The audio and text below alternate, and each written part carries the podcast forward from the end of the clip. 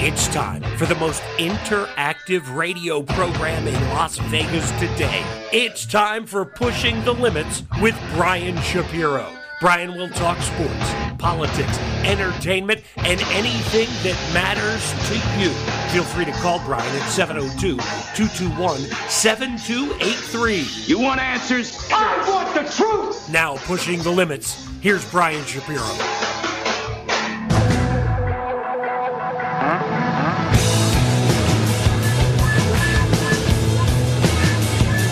All right, what's up, Las Vegas? Happy Monday PTL time. I know you missed me over the weekend. Oh, I know you did.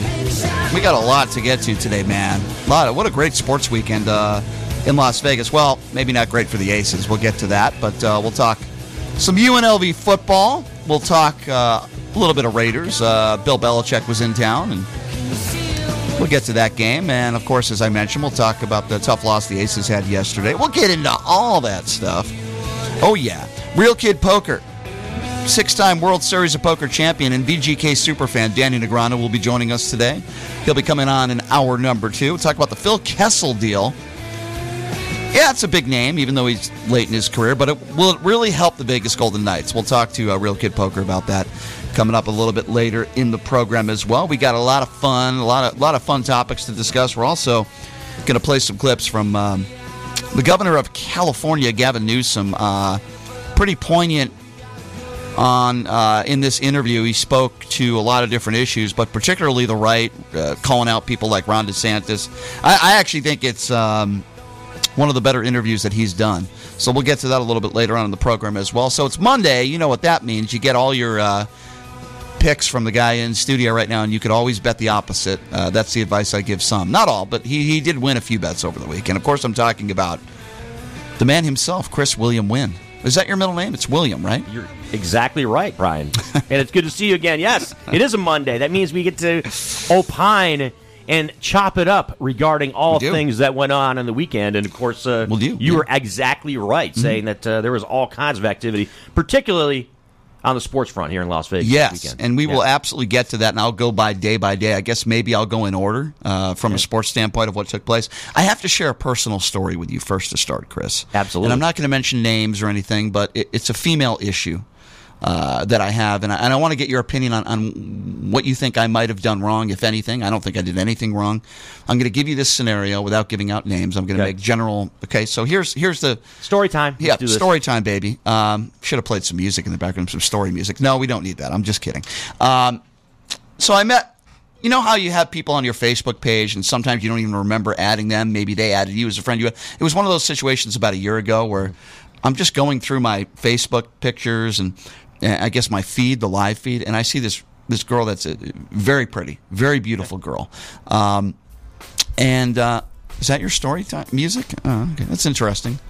Uh, Can't go wrong with Shaggy. Anyway, so I hit I hit this girl up, and she's Yeah. very pretty, and, and I asked her out on a date, and she said yes.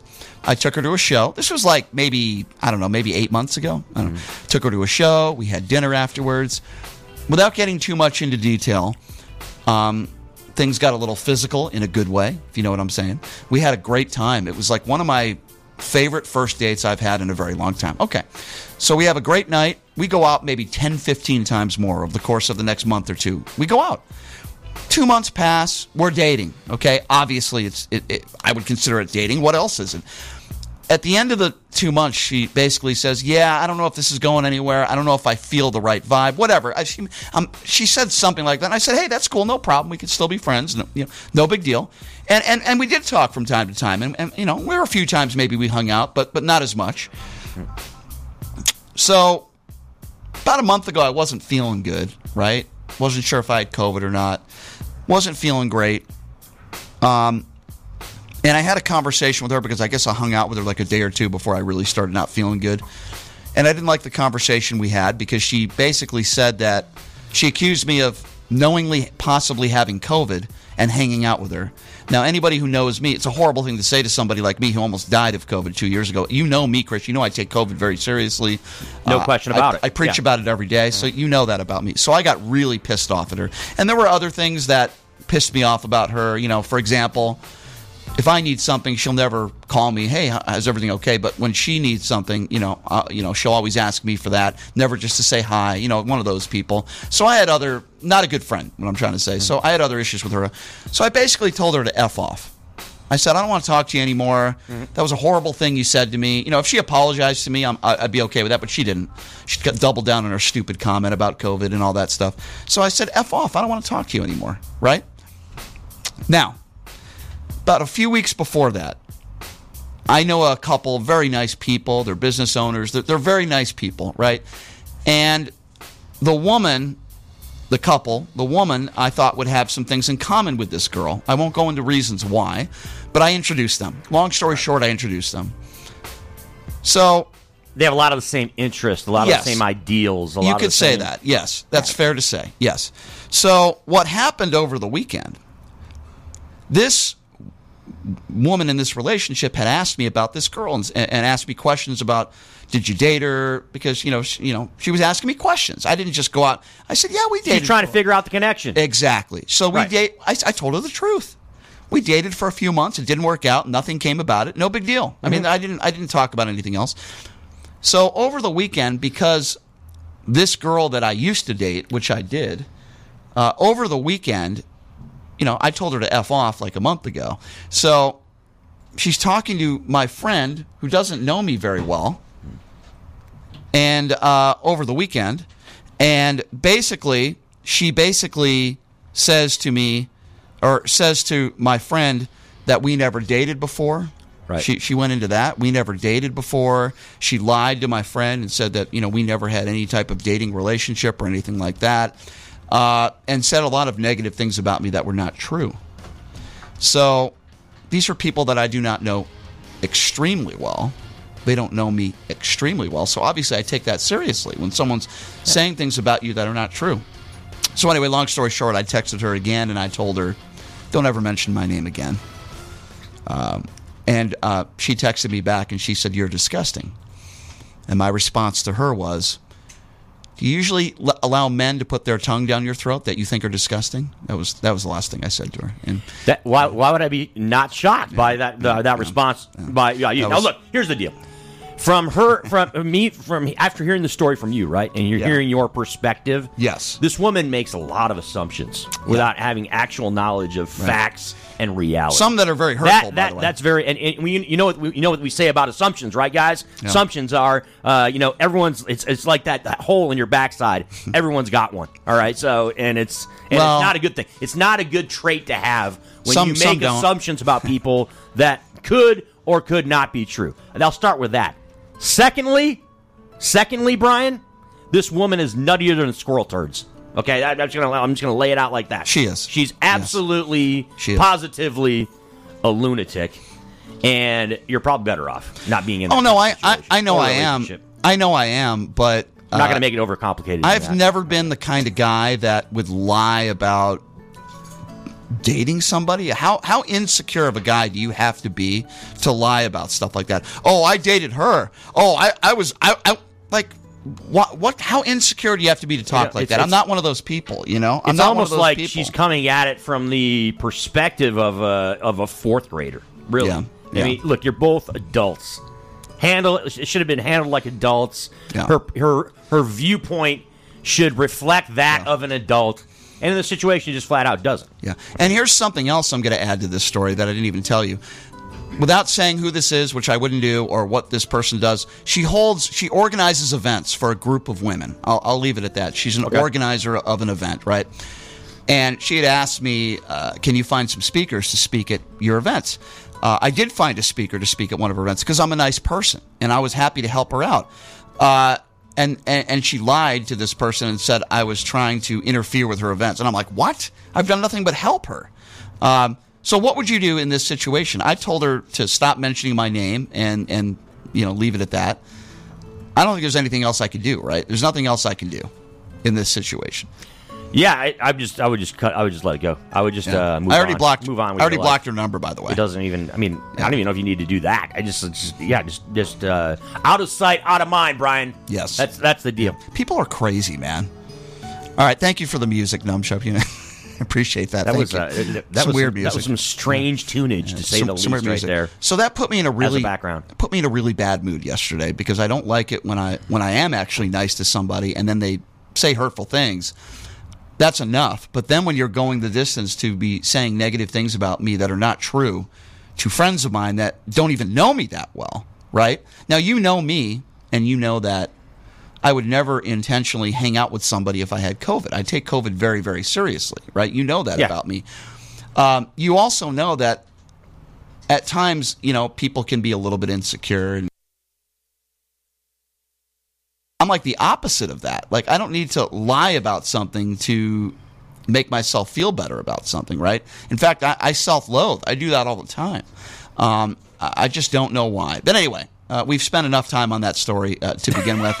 Uh, but but that's how my uh, Sunday morning started. The weekend, folks, T- uh, PTL Nation out there. Yeah. The the the, uh, the commentary gets better, my friends. Yeah, it's yeah. not just all Debbie Downer with Shapiro's dating life. By okay? the It way, gets, it gets better from here. I will say this: uh, going to be at Sapphire doing. Speaking of better, to lighten thing, lighten the mood here a little bit. Uh, Justin, can you light a candle, please? Um, no, uh, Monday Night Football, uh, the first Monday Night Football game of the Dun, year. dun, dun. That's right, September 12th. I'm going to be out there. Uh, open bar, free food. I'll talk a little bit more about that later, so I'm very excited about that. All right, so Friday started for me. Uh, we'll go in order here. Sports World, Patriots, Raiders, Chris. Yeah. I- I'm really sick of the NFL preseason. Uh, with that being said, Raiders look really good. Uh, backup guys out there, not a lot of starters playing.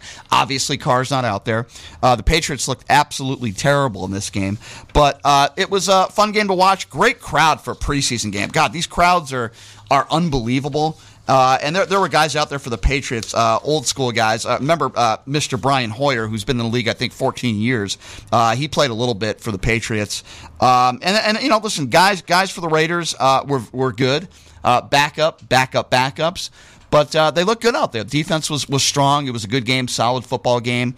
Uh, great crowd, as I mentioned. But there's really not a lot you can take from the preseason. Uh, yes, the Raiders are undefeated. Yes, they're four zero in the preseason. Yes, there's. Uh, I believe there's one. Is there one more preseason game? No, no, you're not alone, Brian, with uh, not liking the preseason. But uh, lucky for you and all of uh, Raider Nation out there, it's over, and uh, the final 53 will be cut down tomorrow. Right. So there's uh, there's some intriguing storylines regarding the Raiders in that respect, uh, especially in the backfield. Whether or not they keep Kenyon Drake, the word is is that Kenyon Drake is not going to be on the Raiders. He's going to get bounced out because of uh, the emergence of uh, Zamir White, who is the uh, rookie that they drafted, who's a big, uh, uh, obviously Josh McDaniels and uh, the coaching staff are big fans of that guy. Also, question marks regarding last year's number one draft pick in Alex Leatherwood on the offensive line. There's there's uh, speculation that he could be out the door as well too, and that's kind of a big deal because the Raiders, you know, obviously spent a first round draft pick on him, and it was thought that uh, they could move him to right tackle this year and he could be effective there. It doesn't look like that's worked out. And it looks like he could be moving on. So those are the kind of main storylines. And uh, yeah, the preseason is over for the Las Vegas Raiders. Obviously, they were the, the team that played in the uh, Hall of Fame game, Brian, and so they played the very first preseason game back on a Thursday, what, like a month ago. So it is uh, time to move on to the real season for everybody as the 53 cut down is tomorrow. Yeah, so I'm glad because I, I think it's the worst product in all professional sports, preseason NFL football. At least preseason in the NBA, uh, you see starters play for at least a little bit. Same thing in the NHL. As you get uh, further on, um, you get uh, to see uh, you know more of the starters and, and guys are going to be getting a lot of uh, ice time or in the NBA, so on and so forth. Um, but uh, anyway. Let's move on now because I don't want to spend too much time talking about Raiders preseason. Um, let's move on now to UNLV football. Okay, so um, UNLV UNLV football. They're playing. Okay, hang on a second. Let's take a break because I, I don't I don't want to I don't want to hear drilling while we're live on the air. So why don't we do that? Let's take a break first. Um, so here's what we're going to do. We're going to take a break, and when we come back, we are going to be talking UNLV football and we will also go to the Las Vegas Aces. So we'll take a break. We'll be back right after this. You're listening to Pushing Limits right here on KSHP. Hey, everybody, are you struggling to find a pizza place that reminds you of Brooklyn? That true blue New York style pie? Well, worry no more. Stallone's Italian Eatery Pizza is a knockout. We're located at 467 East Silverado Ranch Boulevard, just off of Premium Road, half a mile east of South Point Casino, just minutes from the Las Vegas Strip. Come by and grab a slice of pie. Plus, check out our Brooklyn inspired Italian cuisine. Our sandwiches are super. Hero, that is. Because why be a sub when you can be a hero? Stallone's Italian Eatery is here to serve you phenomenal food, Vegas. Forget about it.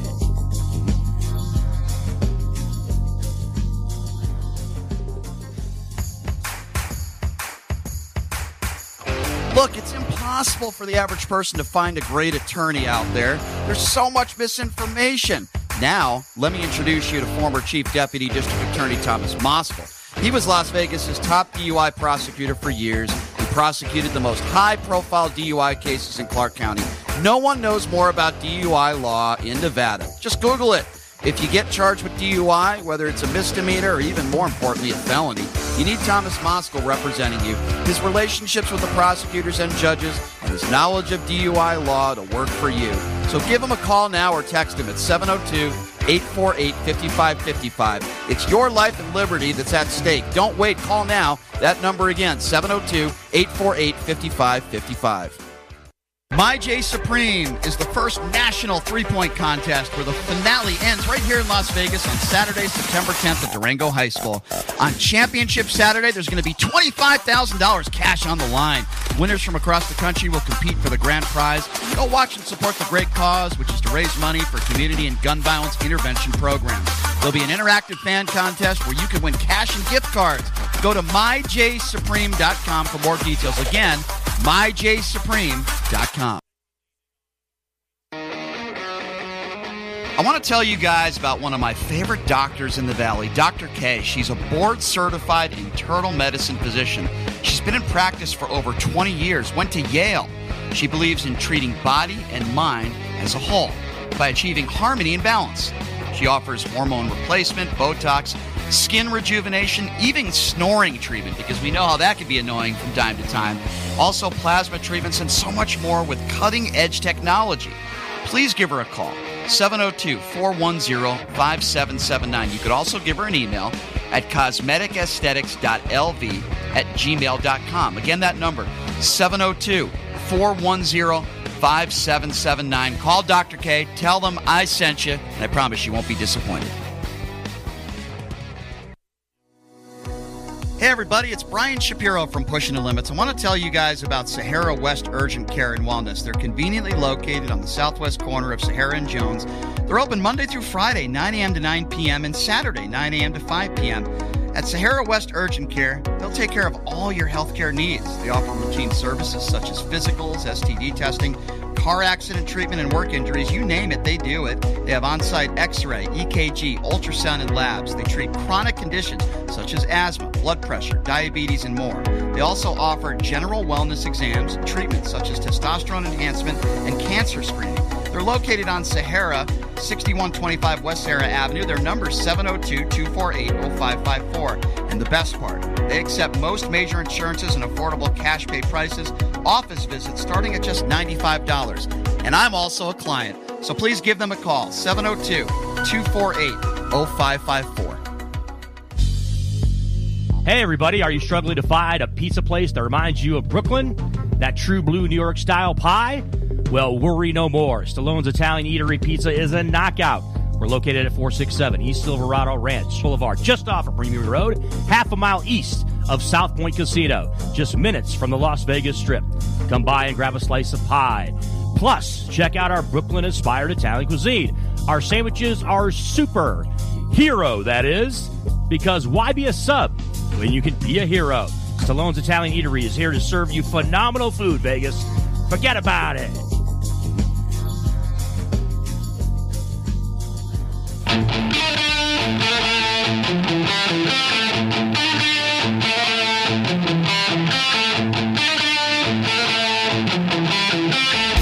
right, welcome back. It is Pushing the Limits on a uh, Monday. Sorry about that disturbance there. Uh, 20 years in radio, I've never never experienced what I just experienced. That was interesting. that was a little bit different right there. It's Chris, what did you see there? Give us the play-by-play. Well, we were listening to uh, our our uh, our trusty host Brian Shapiro's story, and then uh, you know had a little uh, a little rustling going on in the studio. That was somebody was drilling while I was on. Yeah, yeah. then we started doing. We had a, we had a little we had a little Bob Vila moment in studio mid show. Where there was some uh, things that were being taken care of from. A, so let me uh, explain from a to construction standpoint. Let me explain to the listeners. Wait, there's dude, something yes. called a good distraction, and then there's something called a bad distraction. Yes. We were at Sapphire a few weeks ago, and I think Chris will attest to this. Good Those distractions all over the place, Those were great All over the place. distractions. Yes. Yeah, when you have somebody drilling while you're live on the air doing a radio show, it's it's a little bit yeah. of, of a bad distraction. So you get you get my point. I understand your point, Okay. yes. An- anyway, welcome back to the show. Uh, no more drilling, at least for now. Uh, Chris Wynn is in the house. I'm Brian Shapiro. Uh, I was going to get to UNLV football, but I figured I'd save it until we took a break and came back. All right, so Coach Arroyo, year 3 Mm-hmm. I've made my opinions known. If I'm wrong, I'll be the first one to admit it. If Coach Arroyo gets us to a bowl game uh, this year, I'll, be, I'll let you throw egg on my face and I'll say I was wrong. Coach Arroyo getting to a bowl game in year three, job well done. Good job recruiting. I want to admit I'm wrong. That's what I want to say to people. I want to be able to admit I'm wrong when it comes to UNLV football. But folks, let's not get carried away here. They were 27 point favorites against one of the worst teams in Division One college football in Idaho State. Did we see some good things in the first half? Absolutely. Uh, Brumfield was pretty good. Now he did turn the ball over twice, or should have turned it over twice. He fumbles the ball, they recover. Uh, he throws what should have been an easy pick, not caught by the Idaho State player. Uh, but Brumfield was, for the most part, pretty accurate. He threw some good balls out there. He looked okay. But again, it's hard for me to say that, oh, he's ready. He's ready to win, you know, five or six games because the competition get now. Listen, if they start the year off three and zero and they beat Cal on the road, or at least they're in that game, and they're able to beat North Texas at home, then I'll, I'll know a little bit more about this football team. But there was nothing I could really see. And by the way, they were outscored 14-7 in the second half by Idaho State, but they still won the football game very handily, 52-21. You go into this game, the number one thing you should be worried about, win the football game. Give UNLV credit, they did that. They beat a team that they were supposed to beat very clearly, and they beat them by more than 30 points. So that's a positive. That's a good thing. Don't like the way they played in the second half. Coach Arroyo didn't like the way they played in the second half. The problem is this is an inferior football team, and now in two weeks you go on the road against Cal, and Cal's not a good football team, but they're much better than Idaho State. They're in a much better conference. I don't know a lot about this football team. I know they didn't win a lot of games last year, but that's going to be a more difficult team to play. And then your next home game against North Texas is a team that won half their games. Uh, I believe they were in it with Mizzou for a little while last year, if I'm not mistaken. Uh, so yes, they won the football game. That's what you needed to do. You have to win the games you're supposed to win. That's something that the UNLV football program has been unable to do uh, for for many many years. Uh, you know, so, you know, this is a, a, win that you have to have. It's by far the easiest game on your schedule. Brumfield was good. You know, and there's guys. You, you, you go through this. Uh, some of the new, I guess, some of the new faces. You know, Ricky White was fantastic. Um, so you know, you go through the names of some of these players on this list. Uh, some really good performances from from you know Kyle Williams also uh, had a good game. Uh, I look at uh, you know other guys on the list and I say to myself, the number one guy I look at is Brumfield. Listen, Bailey was in there for a little bit. He was three for eight. He didn't look the transfer very, from Tennessee. Yeah, he didn't look very good. Who was then- expected, by the yeah. way, to uh, get the job. Yeah. He looked of the three quarterbacks that played. He looked the worst, and it was nice to see Cameron Friel in there and uh, throw a touchdown in the fourth quarter. I, you know, didn't get a lot of playing time, but he was two for two. Good confidence for him. He deserves it. Uh, Brumfield was good. It's, it's more of a positive than a negative for him, and that's really important. And you don't want to get him hurt. So I like what uh, Coach Arroyo did in taking him out in the second half because they were going to win the football game. Um, did I think it was creative play calling? Did I think that you know?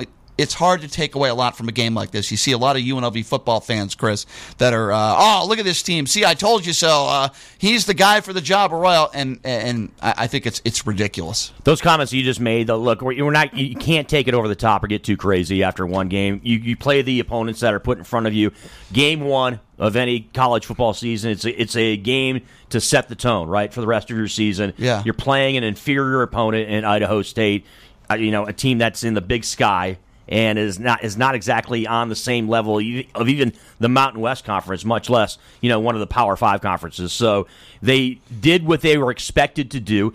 We we were there covering the game, Brian. Early on, you thought it could actually be competitive in that football game, and you mentioned, of course, the uh, mistake that Brumfield made in the first in the first half of this game where it, it was absolutely a, uh, uh, a key point in the game where he threw essentially what could have been at at the very least an interception it very likely could have been a pick six, right. in which Idaho State would have been in the football game. against game. an average football game. But it was just a matter of UNLV having more athletes than right. Idaho State. They're just a better football team, mm-hmm. and they carried the day, and they ended up winning the football game and looked pretty. And you, you pointed out the guys looked impressive. Ricky White, outstanding, the transfer from Michigan State. There was a uh, there was a, about three or four guys that were that transferred in this season yeah. that made an impact on that football game on Saturday. Mm-hmm. So UNLV can be proud of what happened in sure. the post game press con- conference. Marcus Arroyo, someone who's not not been great with the media uh, overall from an overall standpoint.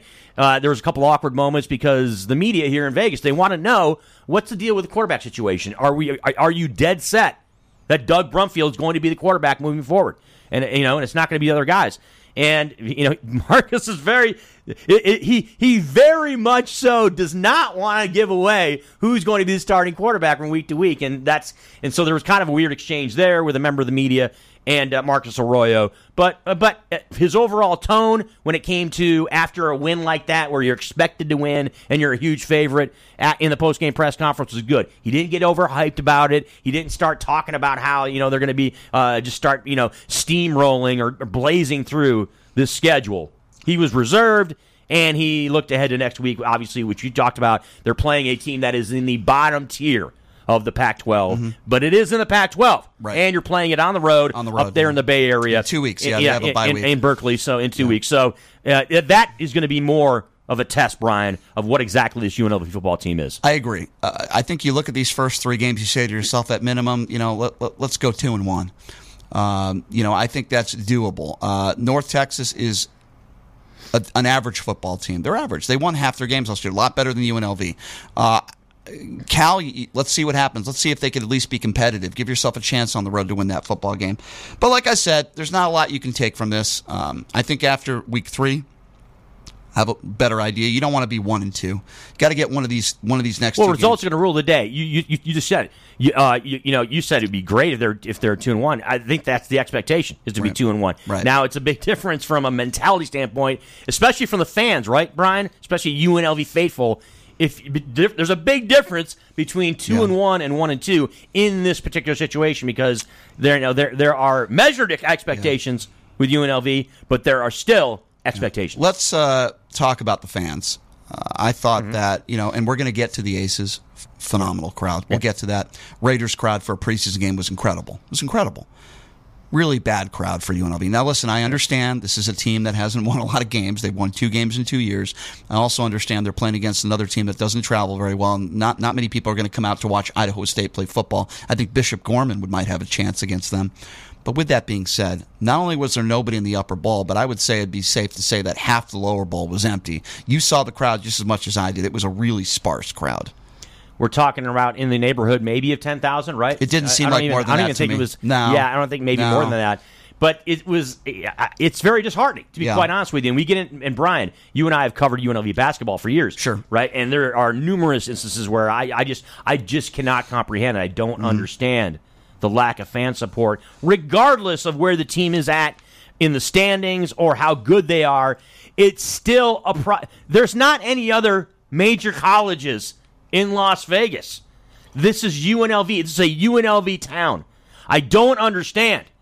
You have a 17,000 seat arena when it comes to basketball, and then now you have a brand spanking new Allegiant Stadium. When you talk, and Brian, you and I, we live here. You walk around town, right, and you talk to sports fans, and a lot of the sentiment, even regarding UNLV football, and to the Raiders to some extent too, is that wow, I can't wait to go see the new stadium. Right. So you have you have an opportunity to go to see this beautiful new facility. But that honeymoon and, is over. And it's and I understand that, but it's still the first game of the season. Understood. How are you not how are you not getting 15, 20, 30,000 fans in there for for the one major college program here in town? I just don't understand it in a in a metropolitan area that has, you know, 2.3 million people living here. I don't understand that at all. Justin, am I reading that right? That they said there Yeah. were 19,000 people there? There's no chance. I don't- I- I- there's Is no that way- right? there's no- 19579. There's no, No way because there's no, No way because first of all, chance. as Brian pointed out, nobody was in the upper tier of the Nobody. stadium, Yeah. and the stadium only holds what sixty or fifty eight thousand I thought it was 60,000? 85. 85,000, right? Yeah.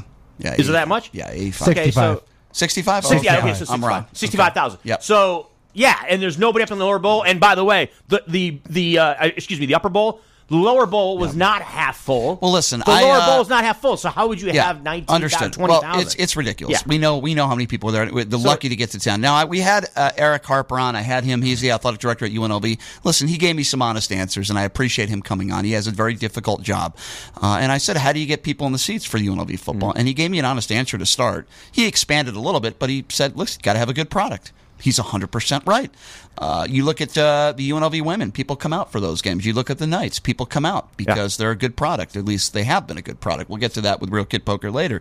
Uh, you look at uh, the beautiful Las Vegas ballpark. Uh, even though they're not making postseason this year, not only is it a great product, it's a great atmosphere, it's a beautiful ballpark. Uh, obviously, Allegiant Stadium, the beautiful Allegiant Stadium, it's not enough to get UNLV, you know, people to come out to UNLV football games. I'll tell you what, what is going to do it. If they start the year, or I'll give you an example. If they beat Cal on the road in two weeks, I guarantee you there's going to be more people at that North Texas game because you're saying to yourself, okay, this is a better product. I'm not saying you're going to get 20 or 30,000 people, but maybe an extra couple thousand people. I think that's fair to say. You start the season off 3 and 0 and you beat North Texas, then all of a sudden people in this town are going to be like, hey, Let's go to a UNLV football game. I know you want to go to the Raiders game, but the UNLV football game is cheaper. It's more affordable. Uh, you can get really cheap. I think 16, 17 bucks for some of the cheaper seats. You have to win football games. So the point is, Erick Harper's right when he came on this show last week. Got to have a good product. I don't know if this is a good product yet. I really don't know. I didn't learn anything really at all from this game against this team uh, to really uh, against Idaho State to really say, hey, this team's much better this year.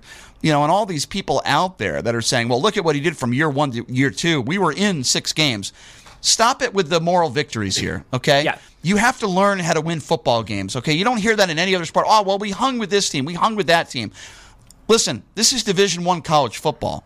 You don't get any points, and you're not going to make a bowl game if you're in six or seven games and you lose all of them.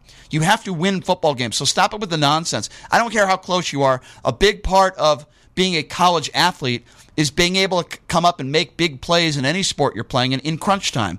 They were not able to do that. And by the way, part of that is on the coaching staff. You have to give them the right plays to succeed late in football games as well. So I, I'm done talking to people. Oh, they could have won nine or ten games last year. Nonsense. It's ridiculous. And by the way, the biggest game of the year, towards the end of the year, when you're playing Nevada on the road, they got blitzed. Okay, they got destroyed in that game. Last game, I believe, up on the calendar this year, assuming they don't make a bowl game, will be against Nevada at home. That is a game that Coach Arroyo has to find a way to win. I know we're getting way ahead of ourselves. Yep. That is their Super Bowl of the year. That is the game because I don't think they're making a bowl game this year. That is their bowl game. But Brian, let me make a general statement regarding circle back to the attendance, right, and to the crowd sizes here. How in God's name do you have, you know, hockey in Vegas with the Vegas Golden Knights mm-hmm. on a Tuesday night randomly in October? Yep. You're going to get seventeen thousand plus to go to a hockey game. And look, I understand that the backdrop. I understand the fact that it's a brand new, you know, NHL team here in Vegas, and Well, they're good. The team is falling, and they're good. Yeah. Yes, but but but still, from an aesthetic standpoint, how do you how do and, and from a and just from a just, I'm just posing the question here. How do you get seventeen thousand on a Tuesday night to a hockey game, and you can't eh, you know, and there's only f- what four or five games at home. Let me for that. UNLV football. Let me answer and your you question. And you can't I'll answer that for you, Chris. You- it's- get 25, 30,000. It's a fair question. I'll, I'll Yeah. answer that for you in my opinion. Now, we go to the games and we enjoy college football. And, and if we weren't members of the media, I could tell you right now, I'd probably still go to the game. But people just don't care about UNLV football. Uh, and I'm saying there are some that do, there's a small group that do. But for the most part, people don't care about UNLV football. And by the way, But people care about football. I mean, this is a. I mean, this is, football not- is is is a huge but sport not a in- lousy in, Mountain West Conference Yeah. game with a with a bad product. And uh, again, I don't know what UNLV football is going to do this year. I know there's some people out there that are going to say, Brian, you have no credibility because you haven't been to a practice. The dumbest thing I've ever heard in my life. But people stopped caring about UNLV football. I think a long time ago. UNLV basketball. I like Kevin Kruger. I thought he did a pretty good job last year under the circumstances. I had a lot of praise for him.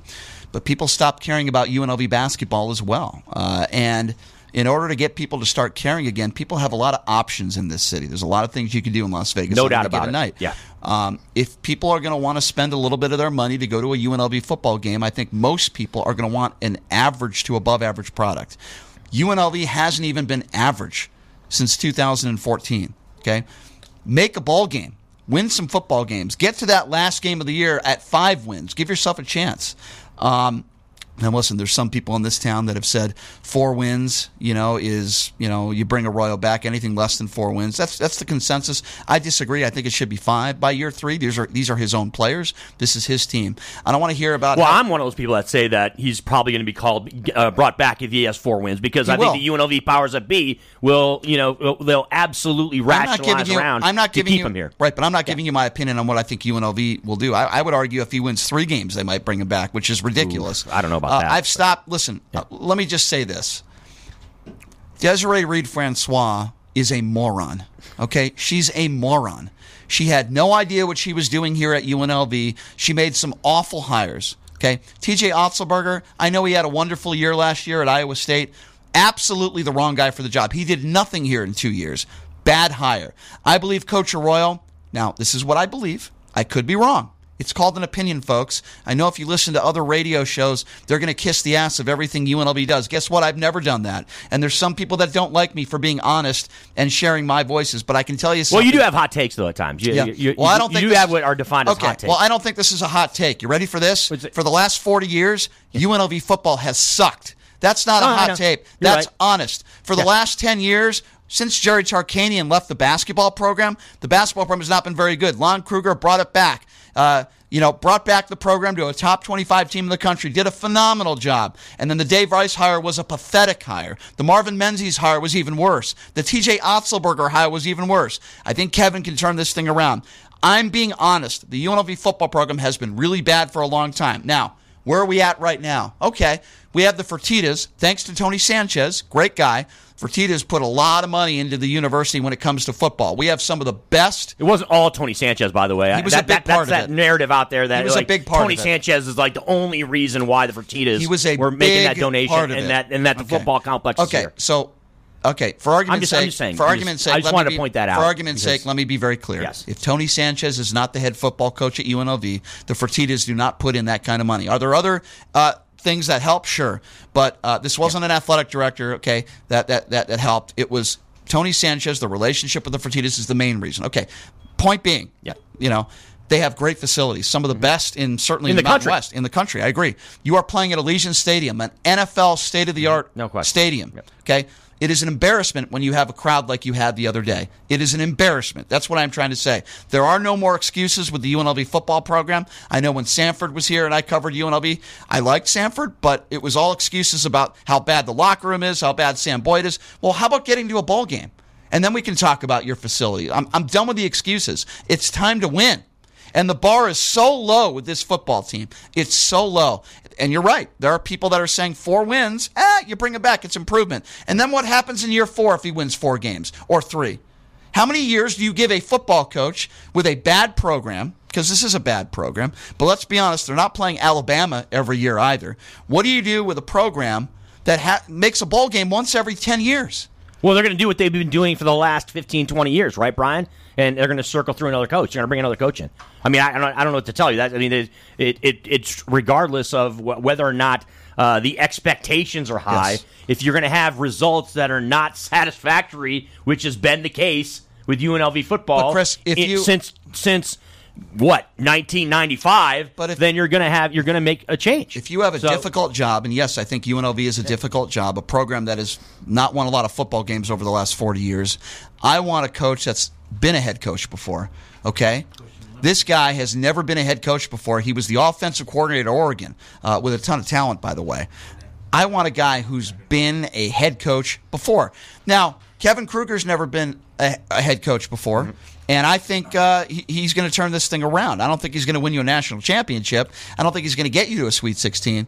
But I think he's going to turn the program around to be, uh, you know, a decent uh, basketball program. I don't think Arroyo was the right guy for the job. Uh, open up the phone lines quickly here 702 221 7283.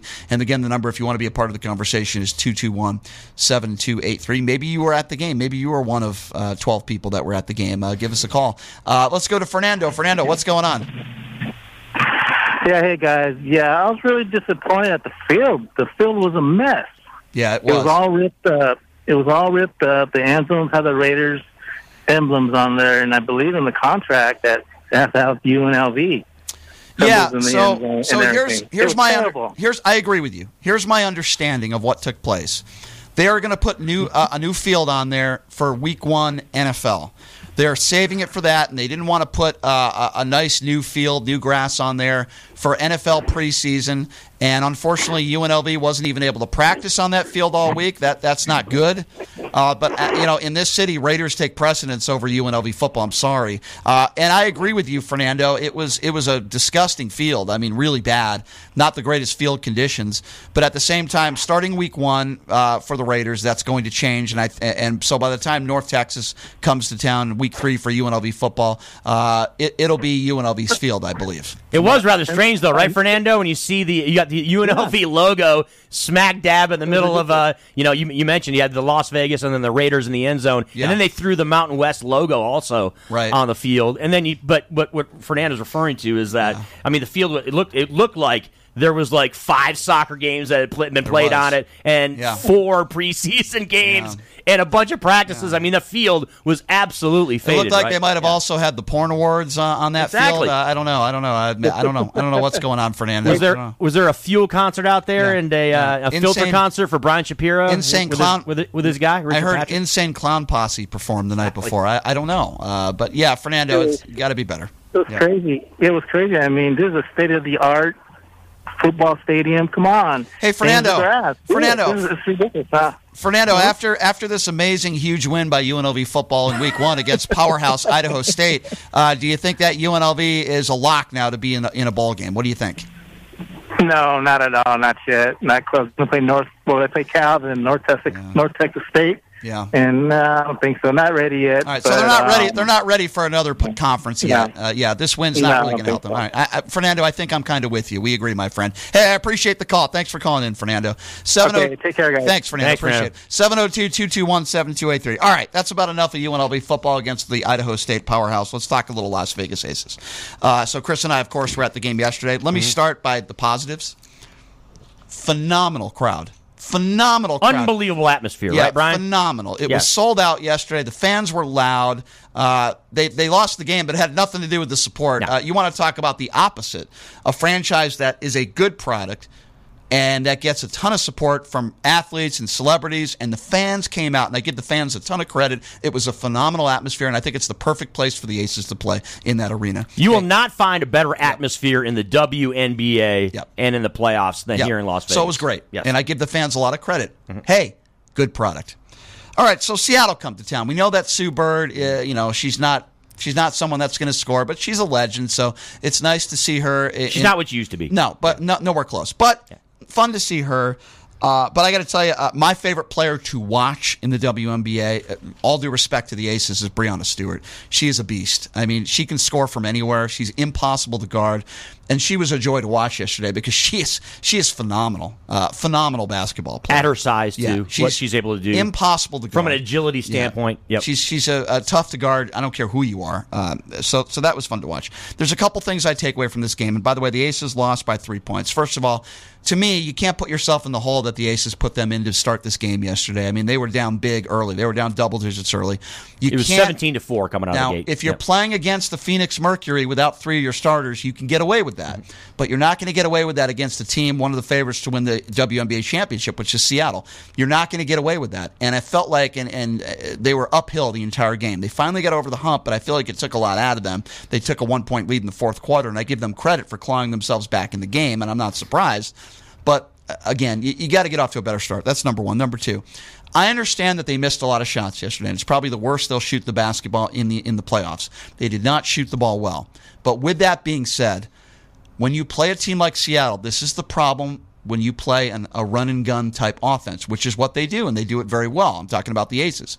In the playoffs, against a very good defensive team in Seattle that is very capable of getting back in transition, you have to run a better half court offense. And in my personal opinion, while they did miss some easy buckets, everything was too much one on one. I didn't think they shared the ball very well, and I think that's part. They took a lot of difficult shots as well, and um, I think that was a big part of why they didn't shoot the ball well. Again, did they miss some easy shots? Sure. But they also took a lot of contested shots. To me, this is the biggest factor in the game, besides the slow start, is A'ja Wilson. Part of it is on A'ja Wilson. She's got to be better. I think she scored eight points yesterday. That's unacceptable for someone who's an MVP candidate. Mm-hmm. That's number one.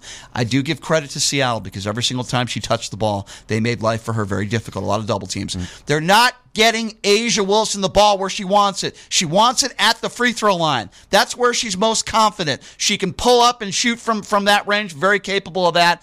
And then maybe a spin move. She likes space. The spacing was terrible in that game yesterday. And Becky Hammon knew it. Their spacing was really bad. You got to give A'ja Wilson a little bit of space. And then if you give her space and a double comes, someone's going to be wide open. A'ja Wilson did not have enough time to do what she needed to do. With that being said, I don't think she was very good with the basketball. She got beat. The whole team got beat. The physical aspect of the game. Uh, I think the Aces have more talent on this team. They don't have a great bench, but they have more talent. Uh, but in my personal opinion, A'ja Wilson is what really gets this team going. Uh, I thought Stokes had a not a very good game. I mean, listen, she had nine rebounds and four points, and I understand they have some injuries, and Stokes is getting more minutes. She got beat up on the glass. Uh, she's not a very good defensive player. She just isn't. Uh, and I think she hurt the team a little bit. Jackie Young didn't have a great game. Uh, Kelsey Plum, an average game for her. We know how skilled she is. Mm-hmm. She did have 20 points. She missed two threes at the end of the game that would have tied it. Uh, you give her the basketball and give her two looks like that, she's probably going to make one of them. Uh, and, you know, listen, Chelsea Gray certainly woke up in the second half, but I, I want to see that fourth quarter Chelsea Gray in the first quarter. You got to get off to a better start. Um, and I look at Seattle and I give them a lot of credit. I thought I think they're very well coached. They have a very good head coach. They were very prepared. Uh, they came out of the gates really solid, and you can't make the excuse, oh, well, you know, the Vegas uh, Aces, you know, they had too much downtime. So did Seattle. Seattle was ready to go. They were more battle tested in the first round. I get that, and that probably helped Seattle. But now you put yourself in a situation, Chris, where you absolutely have to win game two. And when uh, the head coach of your team says they were nerves and they were tight and they had too much weight on their shoulders, that is not a good sign. The head coach is calling out her team and saying, You guys played tight. You were nervous. That's not good. Now, this is a must win on Wednesday. I think we all could agree. If you go down two games to zero, in a best of five series, you're forcing yourself to not only win two games in a row on the road, but also winning a game five coming back here. Not going to happen. I think we all could agree. Must win on Wednesday. You want to talk about pressure all the pressure now is on the Las Vegas Aces. A couple of points I want to make, Brian. Obviously, when you have huge expectations like the Las Vegas Aces have, and you're going into a big series deeper into the playoffs, we're in the semifinals now in in this uh, in this playoff run.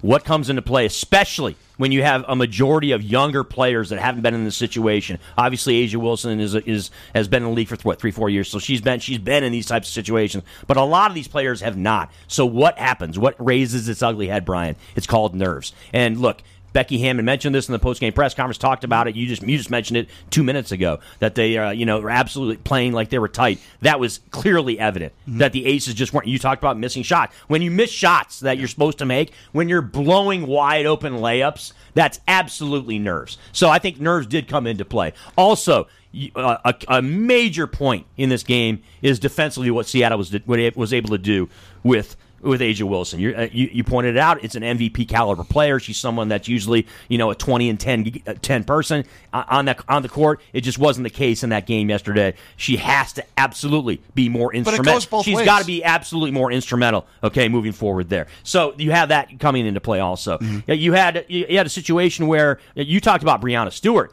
How about the game? That uh, you know that uh, that Jewell Loyd had. Jewell Loyd was a big time factor in this game yesterday. She uh, uh had, uh, had, upwards of 30 points. Was uh, offensively hit some huge shots down the stretch. That game when that game got tight. You mentioned in the fourth quarter, Vegas took a 65-64 lead, and you almost got the impression, you know, with the backing of the crowd and with that atmosphere, that Vegas was going to had a chance to, to maybe pull away and mm-hmm. get grab like a five, six, seven point lead. Right. Was not the case. Seattle was able to weather that storm, no pun intended Yep. and and end up uh, being you know and and end up uh, holding on to that basketball game yep. and then you come down to the and then you come down to the wire and then anything can happen of course you have a, a, a scenario where Kelsey Plum had a couple of threes late in that game and, yep. and especially uh, basically at the buzzer to tie the game and it doesn't happen so, so you got to if you're Vegas look, you have these high expectations. You're expected to win the title. If they don't win the title this year, it's going to be a disappointment. Right. So their their backs are clearly against the wall, and we have a game too. And look, uh, to, to to to PTL listeners out there and watchers, uh, Brian and I had a conversation after in, in you know in the in the tunnel down at uh, at Michelob Ultra Arena, and Brian made the comment to me. He said, "You you said to me, you said, look, I'm going to be shocked." You said you're going to be you're going to be shocked mm-hmm. if they don't win game two, and I kind of tempered. I was like, "Look, I I don't think I'm going to be necessarily shocked. I don't know if that's necessarily a word I would use. Right, so I me, would say I'd be surprised, but I'm not going to be shocked. Right, so let me let me give you a few. Again. Let me give you a few reasons why I make that comment. First yeah. of all, you have Becky Hammon, who is uh, phenomenal at making adjustments. She's a great head coach, mm-hmm. and I trust that she will do that. Number two, uh, their backs are against the wall. This Las Vegas Aces team, good teams, when their backs are against the wall, they respond. I believe they will respond. Number three, Seattle came in here, and even the head coach admitted it. We were trying to get one. Hey, it'd be great if we got two, but uh, you know, I, I, don't think you're going to see the same Seattle team uh, as physical as they were in a game one, and I think you're going to see the Aces punch them in the mouth early. I think they're going to get out to a nice early lead, and I expect them to win on Wednesday. And yes, I would be very surprised if the Aces lost on Wednesday. When you have the coach of the year in Becky Hammon. you have uh, not that Seattle doesn't have a great coach either, great players, but you talk about incentive, momentum, uh, or, or, uh, in this case, maybe it's not momentum, but it's backs against the wall. You're forced to, to win, and they know that. The season basically is over if they lose on Wednesday. So I expect uh, the crowd's going to be just as good as it was over the weekend. I think it's going to be rocking in there. I believe it's sold out. Uh, I believe the Aces are going to come out much stronger, and they're going to get out to a, a nice lead early, and that's what I believe is going to happen. Now, if you asked me before game one because I didn't really give my predictions on the air. I thought it was going to be a very close game. Uh, I didn't have really an opinion either way. Uh, if you asked me before game one, I said I think I wouldn't be surprised if the Aces won the game, but it's going to be a tight one. I didn't think the Aces would come out the way they did. So a couple things real quickly here. First of all, the Aces do not have a very good bench and I knew that would come to bite them a little bit. Seattle has a better bench, in my opinion. Uh, the Aces, do, and, and, look, with Hamby being out, that doesn't help. That hurts them. But the Aces are just not very deep. They're not very deep. And that's problem number one. And again, problem number two, besides, uh, you know, offensively, half court offense, what I said about A'ja Wilson getting the ball in a better spot, this has to do with what I'm talking about right here, their half court offense. This is a team that was able to get away throughout the regular season, scoring in transition, scoring in transition. I, I think there was like 16 0 in transition yesterday. That's unacceptable. Well, well, the Aces were the the highest scoring team in the WNBA. I mean, it was an electric because offense. Because they're used long. pushing the ball yeah. up the floor and other teams not getting back on defense. Mm-hmm. Seattle is a veteran team. They understand that we got to slow the Aces down. And at some point, doesn't matter whether you're the Golden State Warriors in the NBA who love to run the ball, but at right. some point you have to run your offense, half court offense, right? Against a good defensive team. They did it with Boston. I'm saying the same thing here. In this aspect, Seattle's a very good defensive team. They get back in transition. They proved that yesterday. And if this Aces team is unable to score in transition, which they proved they couldn't yesterday, they have to be able to score consistently in the half court. They didn't do that yesterday. They didn't do that. And by the way, Seattle didn't exactly shoot the ball great either. And the Aces defense, in my personal opinion, was not the problem yesterday. They held them under 80 no. points. The problem were the Aces getting it done on the offensive end of the floor, and they were unable to do that. So listen, I expect them to come out and play well on Wednesday. I expect them to win game two in a must win game.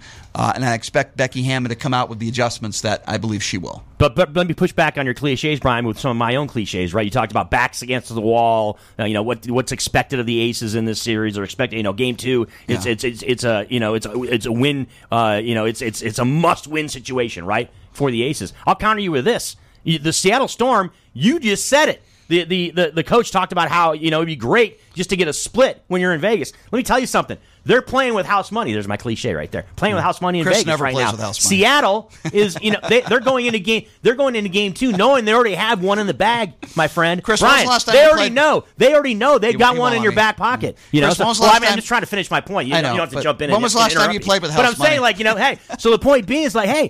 What about the Brian? You you and I cover basketball a long time, man. Whether it's college basketball, the NBA, or the WNBA, it's all about matchups, right? Especially in the playoffs. There's teams that might necessarily have more talent, Right. but if it's a bad matchup, you could lose that series. This maybe it's a bad matchup for Vegas, and I'm playing a little bit of devil's advocate here.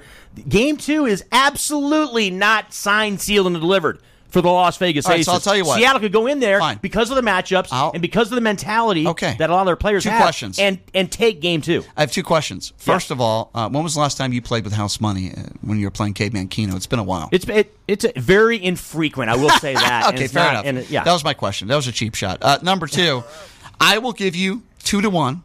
If you would like to make a wager with me right now, you give me minus 200 because there's no juice. It's you and me betting. Is this legal? I don't know. Minus 200. You give me minus 200. I take the aces. I'll give you plus 200. Will you make a bet with me? So we don't have to bet with the books. We can bet with each other. yeah. All right. How much? Uh, wait, wait, sw- wait. Am I? I'm plus two hundred is what you're saying. So you're saying that if No, the, I'm going to the get. Seattle I want, I- wins. no, I expect you to give I me get the double my plus money, 200. and then of I just course. yeah. Yes. Yeah, I'll, I'll, I'll, I'll wager for it with you on that. I'll How throw much? a 25 spot on that for it, just just So for fun. 25 Just pays 1250 for me, right? Exactly. Yeah. Okay. All right. Bet. $25 Yeah, it bet. It's, it's, it's bet. the purpose. Of, it's not. It's not. It's not about how much money it is. It's the principalities. How about As Big Perm, I mean Big Worm said on Friday. It's about the. You know. It's about. It's about the. How about twenty five? The mentality. It's about the. bet- It's about the reasoning behind it. Can we do It's not 25, about the mere 2500 to win 1250 for me? Can we do that? Yeah. No, we can't That's, do that. that's kind of rough. Can you put, your car on it? I need a car. Daddy Warbucks over here. Come on now. Fair enough. I, you, right. you already pointed it out. You already by put the it way, out there. I played. by I the way, played Caveman to Chris's credit, Yes. Unlike other people that I used to work with, Chris will pay his debts. Uh, he will. He Yes, will. He, he will pay his debt. If, if uh, by the way, I don't know what the line is. It's probably somewhere around what I gave I think the anyway. Aces win again on Wednesday, but it's I gave you a good but line. Look here, yeah, I- I'm just saying this this idea that you would be. Sh- I'm still stunned by that comment, Numchuck, that you would be shocked, that you'd be blown away if Seattle took a 2-0 lead in this series. I'd Really? also be shocked Really, you would you be shocked? I'd you be saw- sho- I'd you be were sh- there yesterday. I'd be you shocked. Saw what happened. I'd be shocked if you ever walked out of a, a gaming bar with money. I'd also be shocked at that. All right. Fair enough. Fair enough. Chris taking taking the hits. All right. Yes. We have a bet. We have we, we have action. Uh, and you don't have to make it with a casino. We just made it. There you go. All right. We're going to take a break, Chris. When we come back, uh, so you showed me a video over the weekend. You sent me it, a video of Gavin Newsom doing a, uh, an interview uh, out there in California uh, as the governor uh, in regards to the Republican Party. And what he said, I thought was very poignant to the way I think Democrats need to start thinking a little bit more. And I'm going to play a little bit of that audio for you. And also coming up, by the way, at the bottom of the hour. Uh, we're going to be speaking with Real Kid Poker, Danny Negreanu, to talk a little VGK hockey. But hey, folks, you listen to the first hour say, wait, he hasn't mentioned uh, the Orange Turd's name once. Don't worry, we'll get to that next segment, I promise you. Uh, we'll take a quick break. We'll be back right after this. He's Chris Wynn. I'm Brian Shapiro, uh, minus the drilling. We'll be back right after this. You're listening to Pushing Limits right here on KSHP.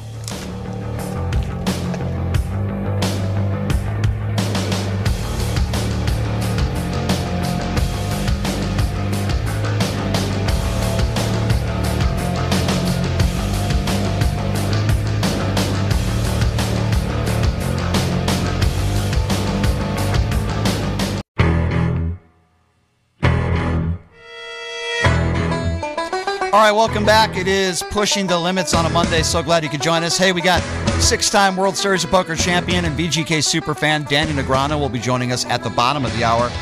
I got some good news, folks. You know, we were at the Sapphire uh, Gentlemen's Club uh, pool, topless pool and day club uh, a few weeks ago, and I got to tell you, that was a fun show. Uh, I love these guys over there. They, they, they, great management, beautiful women, great staff, great food, great atmosphere. Well, good news. We're going to be back.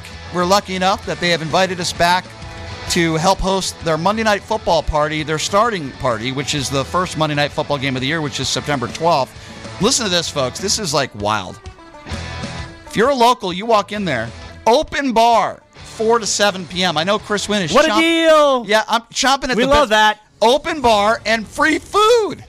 Now, I like that. Open bar and free food uh, for Monday Night Football. Uh, this is September 12th. It's the first Monday Night Football game of the year. It's between the Broncos and the Seahawks, where we will be there. Now, they're doing these parties every week for Monday Night Football, but we are going to be there week one, be hosting a podcast out there. We're going to have a lot of fun, so come out and say hello. That is Monday, September 12th. Open bar, 4 to 7 p.m., free food. You can't beat it. And, and watch some football, some beautiful women, free food and drinks. Chris, I'm in heaven. Why would you not want to go to Sapphire uh, to watch Monday Night Football? So I hope y'all can come out there and uh, say hello. It's going to be a fun night. He's Chris Wynn. I'm Brian Shapiro.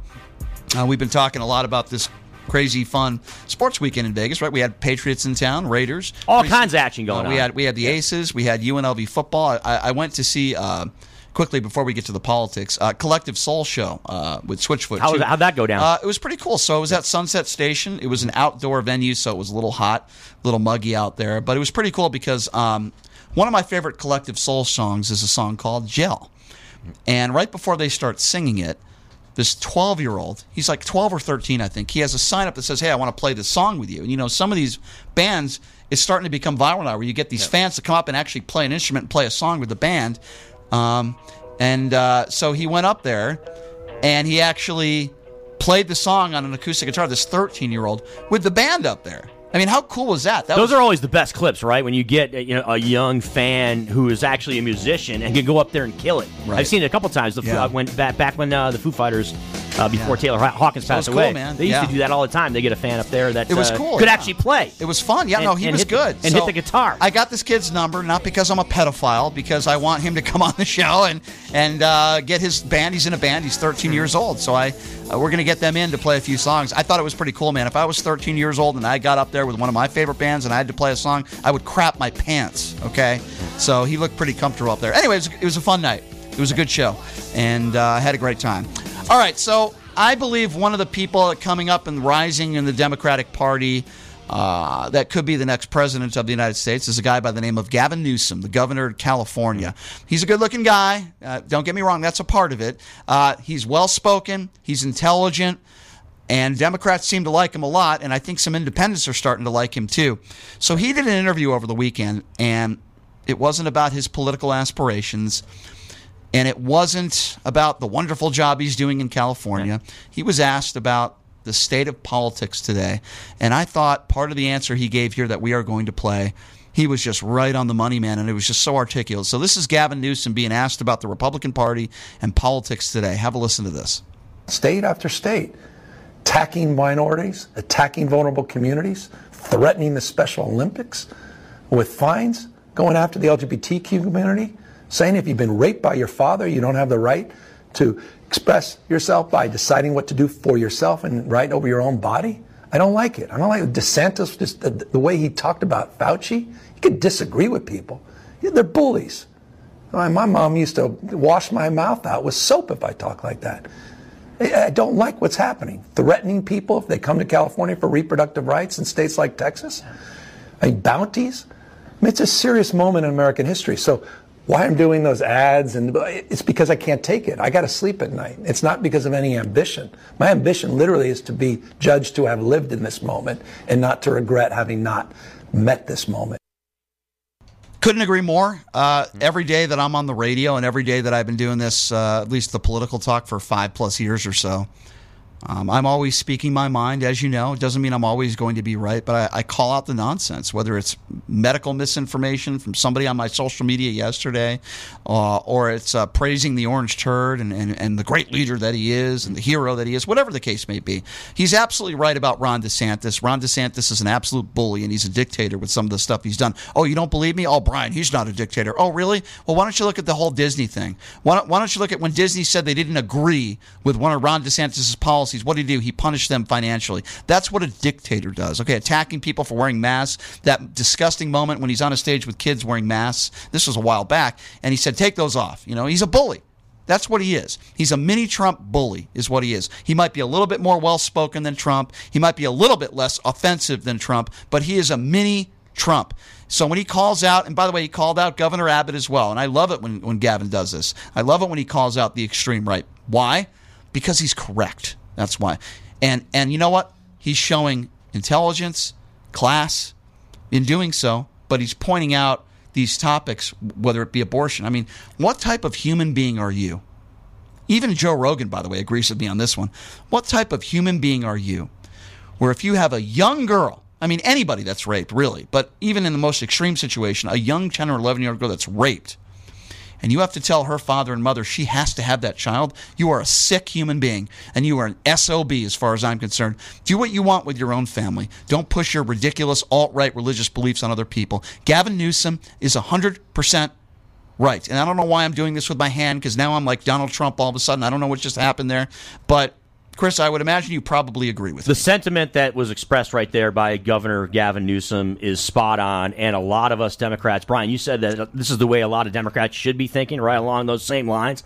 Let me tell you something: a lot of Democrats do think that along the same line. We are absolutely on board with everything he said. He uh, he really did parrot a lot of things I've said on the show, right, Brian? With respect to there's just not serious people in politics these days. Mm-hmm. There's just people. You you just mentioned the word misinformation. Right. How much misinformation, especially regarding things like COVID nineteen and Dr. Anthony Fauci, the demonization of Dr. Anthony Fauci that took place during COVID and still takes place today by people that are that call themselves Republicans or that are essentially Retrumplicans and and want to make COVID nineteen into a Democrat versus Republican thing, mm-hmm. and that there's this Republican way to handle COVID and there's Democratic way to handle COVID.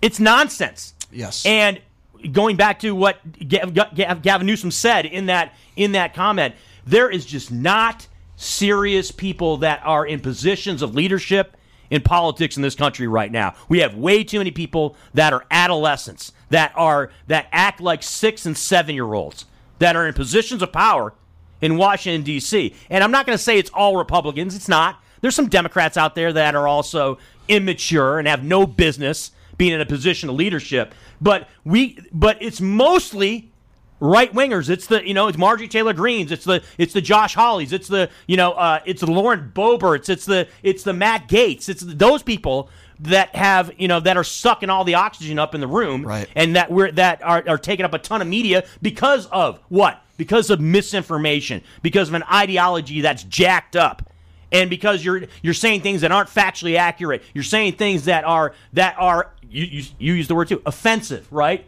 And there there is a lot of racism out there, and the racism is not coming from the left wingers. It's not coming from the Democrats. Right. It's coming from right wingers, mm-hmm. and so to circle back to what to, to, to Gavin Newsom, his point is spot on, and he brings up his, his, the age thing, right? Because he's he's he's in my age range, maybe a little bit older. Point being is that back in our day, our parents would have washed our mouth out with soap if we made comments like Ron DeSantis made. I'm not even going to give him the respect of calling him Governor DeSantis because it was despicable despicable what he said about Dr. Anthony Fauci. You are a governor in this country. You do not make comments like that. It's the same thing along the lines, Brian, of the let's go Brandon BS. This let's go Brandon thing that grown adults using that term. Well, I'll tell you. You're why. supposed to be. You're supposed to be parents out there. I'm going on a rant here, Condon. I'll tell you. You're why. supposed to be parents out there. You're supposed to be leaders in the community. I'll tell you're supposed you. to be want to be public public officials. I'll tell you. And you're using a we're, "Let's go Brandon" moniker. We all know what that means. I'll, I'll tell Come you on, man. Get it together. I'll tell you why they do Yeah. what they do. Uh, it's the same reason why a local here, Sam Peters, does "Let's Go Brandon." His, And that's one garbage. Okay, Peters I'll tell you why yes, they do garbage. what they do. The reason why they do what they do is because most, not all, but most in the base, the Republican Party, love it. Because a lot of people in the Republican Party today, in my personal opinion, are despicable. They love the "Let's Go Brandon" chant. By the way, uh, what is it? Uh, Black Brandon, I think, is is, is tagging on, on Twitter. Is, is popular on Twitter, and it's another. What's word- that all about? Uh, what it, what it is is positive Brandon. Uh, it's what you know. Pe- Joe Biden supporters they're using the term Black Brandon or something Oh, really? along those or Dark Brandon. Brandon, I think, is what they're using. Uh, dark Brandon, and they're making him out to be accomplishments. You know, it's a new saying, I guess. But anyway, the reason why they uh, Ron DeSantis goes after Anthony Fauci is not because Ron DeSantis thinks that Fauci's this horrible person who wants to innocently, you know, kill innocent people. The reason why DeSantis does what he does is the same reason why Donald Trump does what he does because the base loves it. They love it. The, the Trumplicans out there love it when you go after Anthony Fauci. They love it. And Ron DeSantis is despicable. And anybody else who's uh, you can dis- listen. He's absolutely right. Uh, you can say things and disagree with Fauci, but to do what DeSantis has done and to do what some of these right wing morons have done is despicable. Let me open up the phone lines at 702 221 7283. And again, that number, if you want to be a part of the conversation, 702 221 7283. What are your thoughts about Gavin Newsom's comments in the interview he did over the weekend? I thought it was one of his better interviews because I think he was being, I don't think I know, he was being honest. It's the same reason why I go on the air every day and call out uh, the alt right for what they do every single day. Not because I'm a Democrat or liberal, because I understand between right and wrong. I can differentiate. Again, that number two two one seven two eight three. Let's go to John. John, what's going on? Hey, John. Hey, man. Hey, uh, I absolutely loved what uh, Newsom did, and I, I loved even more what uh, Beto O'Rourke did the other day when he dropped the uh, the mofo bomb on the, the right wing nut job that tried to uh, crash his little party there. Look, Donald Trump's his his main trait, his main uh, quality, which which has advanced him in this world of politics, which he's wholly inadequate and his motives are totally evil, is he projects strength. And Joe Biden hit on it the other day when he said if, if uh, you know, he used the word semi-fascist. Call him a fascist, Joe. You know, you've got look. Trump's base are uneducated whites. They're yeah. dumb. They're like dogs, man. They just they they're like dog. Dogs don't understand what you're saying, but they know who's projecting strength and uh, and that's what the Democrats need to do.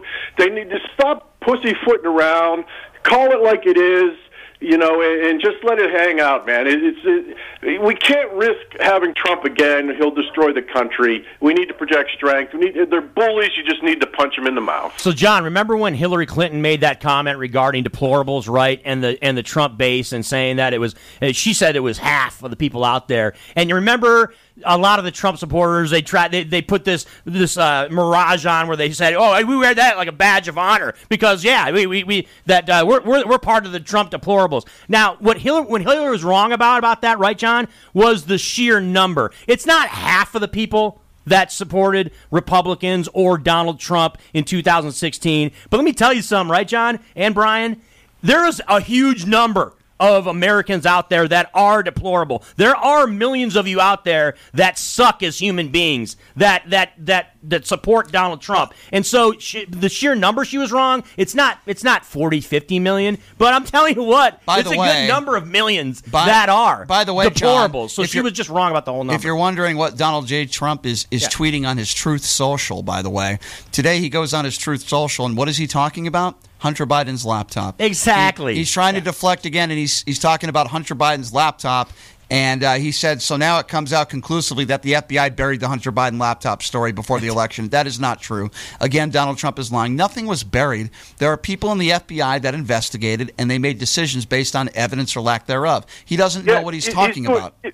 He's doing more than that. He's he's declaring he won. He's projecting strength. That's all. He never takes a step back. He always projects strength. And the fish, the little sheepdogs, who are you know they're just not they're just not smart enough to understand uh, you know the, the, issues and what's at stake. They just follow the loudest voice. They follow the leader. And, and by the Trump- way, John, uh, when you look at the, up the term strength or any type of strength at all, you think of somebody who probably doesn't dodge the military, lying about bone no spurs, right? Yeah. I mean, isn't that the opposite of strength? He's a snot-nosed, spoiled rich kid who inherited four hundred million dollars from dad. He screwed his family in, in the process of trying to, to to garner it all. He's a scumbag. By the he's, way, look what he retweeted on on Truth Social. Uh, some Truth Social moron wrote. The FBI interfered in the election and put the people who protested on January 6th in prison. Uh, Donald Trey Trump uh, retweets that on his Truth Social. Says, "Wow, well said." I mean, it, really is comical. It's comical. I mean, really. you have to laugh, right, John, or else you're just going to get upset. I mean, I, that's what I have to do. I have to cackle when I hear it's that. It's just fiction. It's just yes. project strength. It's just yeah. you know you're you're you're three steps away from yeah. wearing an orange jumpsuit. I a suit. I won the election. I demand all my yeah. documents back. It's just that's yeah. all it is. It's just you know what we like, should give him. We should give him credit though. We're credit. And by the way, John, I do appreciate the call. Let's give Donald Trump Thanks, John. because I heard a rumor that he was on the 18th fairway, uh, not uh, trying to figure out a yardage uh, to, to hit his iron shot. Well, he probably wouldn't be in the fair; he'd be in the rough. But I heard a rumor that you know he uh, he interrupted his round to go visit his dead ex-wife uh, in in the middle of the 18th fairway. And we all know the whole backstory surrounding that with respect to uh, financial benefits of having your ex-spouse buried yeah. on your golf course. Because so that's a very just, that's a very normal. I mean, it's just such sordid yeah. stuff. And, yeah, don't give her a proper burial or a yeah. private place. Put her right. Do it in, for tax purposes. Yeah, r- right on your golf course. You you scumbag of the earth. What a scummy piece of garbage. And I'm irony, sorry, ladies irony, and gentlemen. Brian, how can you? irony. How can you at this point? I don't care how much you hate Joe Biden. I don't care how much you hate Democrats. There are Republicans out. How at this point can you still support this man? How can you be a decent human being with an IQ over 20 and say to yourself today, I'm still a loyal supporter of Donald Trump. I do not want to be associated with you if you're one of those people. I can't, and I won't. But Brian, the irony is this it's the people like evangelicals who still to this day support Donald Trump. These are people that are supposed to be people of faith that support a guy that has absolutely no principles that align with yours. If you're so, if you're a person of faith or an evangelical American, he just doesn't. He is is now look from a political standpoint. I might be, I, I might I guess maybe I guess I understand because you because Mitch McConnell and Rand Paul and the powers that be, the Republicans, get to do stuff when people like Trump are in charge, right? And Trump, even though he has an R next to his name, he's not a Republican, but he has an R next to his name. Yeah. So I kind of understand that, but still, it is beyond beyond ironic that the some of the the way certain people are in America, evangelicals I'm speaking about right now, support the likes of Donald Trump. It is crazy. Justin, what audio do you have for us here? I'm confused. You said you have some audio to play. I have a really have? funny Trump audio. It's not Trump. It's of somebody begging Trump to help. What do they need help with?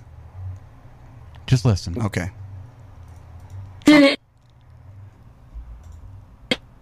Trump, if you see this, please save us.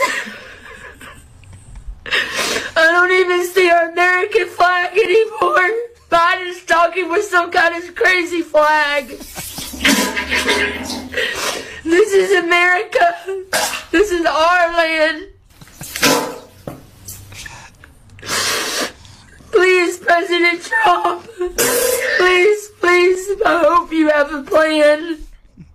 Actually, I think that was a uh, live video of Joey Gilbert. I don't know if that's true or not. Uh, I think that was a live feed. I don't know. I have to confirm that.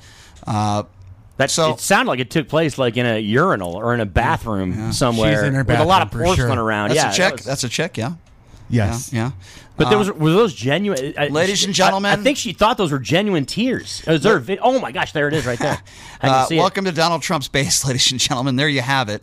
Uh, I would be willing. Why to bet, am I not shocked? That's I would be willing. I, I, would be that. willing to yeah. bet that this lady probably doesn't have a college degree from Harvard or an Ivy League school. I think that's a fair bet. She doesn't have a college degree from yeah. Framingham State. Brian, or Central Connecticut. Uh, maybe not even a high school degree. Uh, if you think Donald Trump is going to help you, ladies and gentlemen, then you've got another thing coming to you. This association with Donald Trump and love of America too baffles me beyond all belief because as a veteran myself, someone who served this country, someone who was right. in the military, the, this this this uh, this complete BS notion that yeah. Donald Trump somehow has a love of America that that trumps, no pun intended, other public officials in any way, shape, or form, in and including the current president of the United States, Joe Biden, again, is another farce and is another complete fantasy. Uh, it, it, definitely is.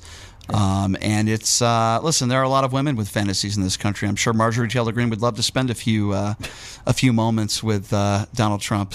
Maybe in the oh, don't do it, Brian! Don't put the uh, visual in my head and the maybe. listener's head. Uh, I don't know. Maybe. With respect to that, that's oh, that's brutal, man. Yeah, yeah. You just toss that out there like yeah. a, it's like a grenade. It's like a Brian Shapiro grenade right there. You just tossed out. Yeah, there. well, I don't know. I mean, that'd be that'd be fun to watch Oof. for some people, I'm sure. Um, listen, we're in some very strange times in this country. Gavin Newsom is right, Brian. And he is right. And uh, I think Gavin Newsom is, is probably the best shot the Democrats have now. If the election started tomorrow, I would e- even with the great month. And by the way, you can't deny it. Joe Biden's had a really good month. He's passed some really important bills. He's helped a lot of people. He's gotten a lot done. Uh, Joe Biden's really, and I've gone over the list of, of, the things that he's accomplished.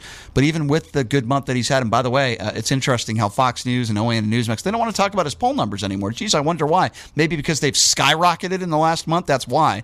Uh, he's much higher with an approval rating right now than Donald Trump was two years into his presidency. But again, Fox News doesn't want to talk about that. But the bottom line here is this if the election started tomorrow, I still say the two frontrunners from both parties would be Gavin Newsom and Ron DeSantis. I, I do believe that. I don't know what uh, is going to happen with Trump, but I think he's in a lot of legal trouble. Uh, those are the frontrunners right now. Listen, a lot can change in the next two years, um, but we'll have to wait and see what happens. But uh, I want quick point, Brian. Quick point on Gavin Newsom. He is absolutely an ascending Democrat, and he's someone who is going to be in the picture when it comes to the 2024 election. But fun fact: his ex-wife is Kimberly Guilfoyle. Did you know that? That is true. I did know that. Yes. I don't know those two had in common. I'm actually shocked. Well, no, but you know that the you know yeah. the uh, the gossip. It, it, if Gavin Newsom is does become a serious yeah. candidate on the Democratic side, you know all you know all the all the gossipers and uh, you know Yeah. the people in that business are going to be chirping the about that left and right. Uh, rumor I did hear. I I, never, I didn't want to be inappropriate and ask the mooch this on the air. He joined us last week, but the rumor is is that Anthony Scaramucci had some relations with Kimberly Guilfoyle as well. Really? Yeah, yeah. So I don't know. I don't know if that's true or not. But it is. You know, listen. A lot of the right wing idiots out there will say that uh, Kamala Harris. You know, she's been on her back her whole life, basically calling her. You know, I'm not even going to say the word, uh, and that's how she got to where she was. Blah blah blah blah blah. You'll never hear them talk about Kimberly Guilfoyle in that same way, mm-hmm. or a Republican, or the fact that Lauren Boebert allegedly was a hooker. You'll never hear them talk about that. But a woman, like her or not, I'm not a big Kamala Harris fan, but I am not going to sit here and say that, oh, she slept her way to the top. She's obviously an educated woman. She's intelligent. You can disagree with some of the things she says and her policies, or even her vice presidency, but nobody gave her anything. Okay, she earned it. She went to school, she earned her degree, and she has a pretty darn good resume. I want to tell you guys about Sahara West Urgent and Primary Care, located at 6125 West Sahara Avenue. Uh, they are so awesome. I am on, Chris, as you know, the testosterone therapy, and it, I'm going to be honest with you, it's changed my life. Without getting into too much detail, it has changed my life. Uh, I, I no longer have male breasts, which is which is a wonderful thing. Um, I don't have a six pack yet, but I don't have that gut that I, I used to have a spare You did. tire. You, you did have a little. Uh, I've lost it. It's little gone. inner tube there. Can we agree? Little It's gone. tube going. It's gone. It is. You're looking pretty trim. Yeah, yeah. I'm, I'm, I'm looking all right here. Uh, I wish uh, more attractive women would give me compliments, but I do appreciate the compliment, Chris. Uh, well, I have Sahara West Urgent Primary Care to thank for that. Uh, they accept most insurances. If you don't have insurance, $95 self pay. You don't even need to make an appointment. You can go right in there. You can get in and out of there. I was in and out of there in 20 minutes. Number to call 702 248 0554. You can check out their website, SaharaWestUrgentCare.com. Wonderful people, and I highly recommend uh, going there if you have to. If you're not feeling good, you got something wrong, go check him out. All right, we're going to take a quick break, and when we come back, the guy knows a little bit about poker, right? Six time World Series of Poker Just champion. He's been pretty much the face of poker over the course of the last two decades. He's also, I think we can agree, an extremely knowledgeable hockey fan. And he also happens to be friends with a guy by the name of Phil Kessel. The Vegas Golden Knights signed him, a former All Star. He's been in the league uh, for, remember, he started 14 years. He's been in the NHL. He's had some really good years but he's at the end of his career. Is this mm-hmm. going to help the Vegas Golden Knights? Daniel Negreanu coming up next. He's going to answer that question for us. We'll take a quick break. We'll be back right after this. You're listening to Pushing Limits right here on KSHP. Hey, everybody, are you struggling to find a pizza place that reminds you of Brooklyn? That true blue New York style pie? Well, worry no more. Stallone's Italian Eatery Pizza is a knockout. We're located at 467 East Silverado Ranch Boulevard, just off of Premier Road, half a mile east of South Point Casino, just minutes from the Las Vegas Strip. Come by and grab a slice of pie. Plus, check out our Brooklyn inspired Italian cuisine. Our sandwiches are super. Hero, that is. Because why be a sub when you can be a hero? Stallone's Italian Eatery is here to serve you phenomenal food, Vegas. Forget about it.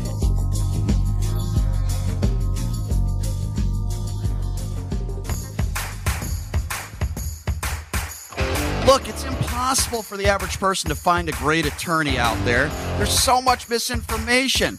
Now, let me introduce you to former Chief Deputy District Attorney Thomas Moskal.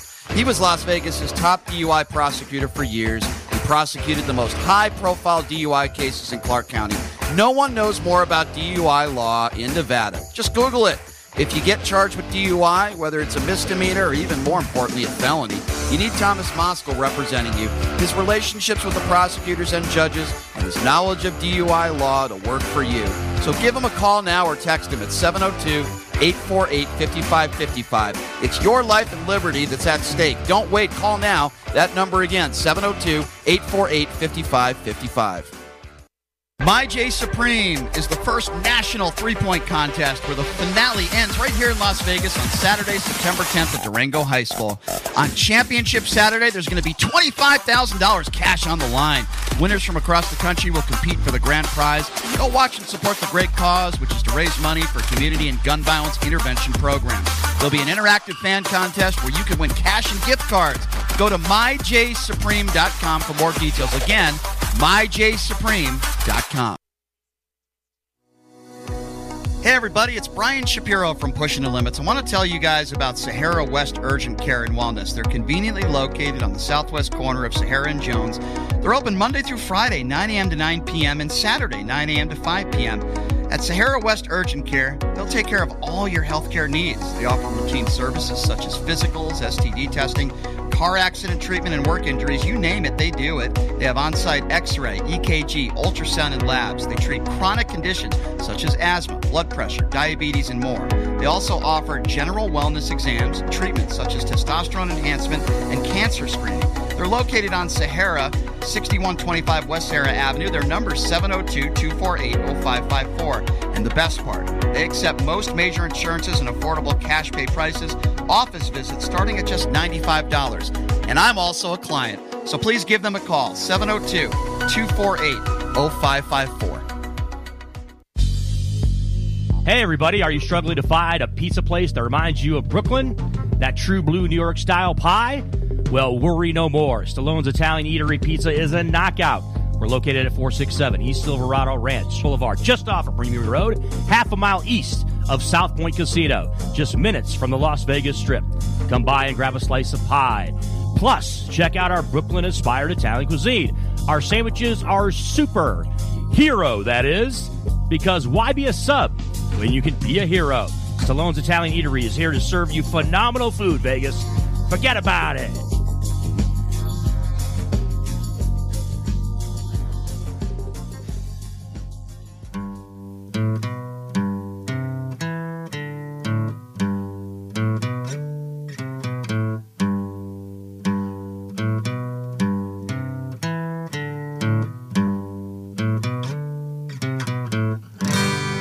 All right, welcome back. It is, uh, I like the choice of music there. I like it. I like it. Welcome back. It is Pushing the Limits on a Monday. Great sports weekend. We got the college basketball season right around the corner. UNLV football in full swing, so to speak. Of course, the NFL season right around the corner. Let's not forget about hockey, right? Uh, the Vegas Golden Knights preseason not too far away. And, well, if you haven't been paying attention, uh, they had a pretty nice signing there several days ago. Uh, a guy that has been in the NHL since 2006. I was 26 years old. I'm 42 now. Uh, boy, he's got. Uh, you look at his stats. He's got close to a thousand points in his career, which is pretty incredible. Uh, 557 assists. He's approaching 400 goals. I'm talking about Phil Kessel, and I figured what better person to talk a little VGK hockey and his buddy Phil Kessel than the man himself, six-time World Series of Poker champion and friend of the show, of course, Real Kid Poker, Daniel Negreanu joining us right down the line. Daniel, as always, I appreciate you coming on, my man. How you doing? Well, thanks for having me. And you know that's my favorite song. Is that why you guys play it for me? Of really course, a thousand percent. What is your wrong with Bob Yeah. Marley? Out of curiosity, what is Daniel Negreanu's least favorite song to hear? I'm curious. Well, anything that has a country tune talks about whiskey and wine and and red. I don't know. I'm not a country guy, so if it's country, it's, it's on the bottom of my. There's a hot song right now called Tennessee Whiskey, right? No, Am I wrong? I'm don't- a really country guy either, don't Daniel. play but it. I think Don't- there is. There's a song out with using those two words that you just talked about, Daniel. I thought you were going to say that. there it is, right there. That's it, right there. Yeah. Don't play it. My dog done died. I drank a bottle of wine. You know, I'm like, don't say that. I thought you were going to say Kenny Rogers, uh, the Kenny Rogers song, "Know When to Hold 'Em." No, I- I'm sure you've No, heard that. that. Was, that was that was iconic. So, It is. yeah, uh, it is iconic. You're right.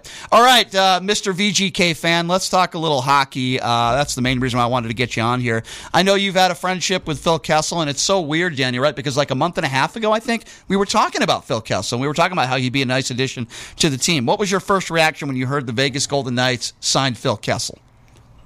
Well, obviously, Phil and I have been friends since the days when he played in Toronto. Hmm. You know, we played in a little game back then. And, you know, we kind of we've been we've hung out ever since. When he got traded um, from Toronto to Pittsburgh, I remember he was at the World Series of Poker, and we were chatting. You know, we found out the news, and I said, you know, Pittsburgh. I said, you know, could be worse. He's like Crosby, Malkin. Okay, we could do some damage here.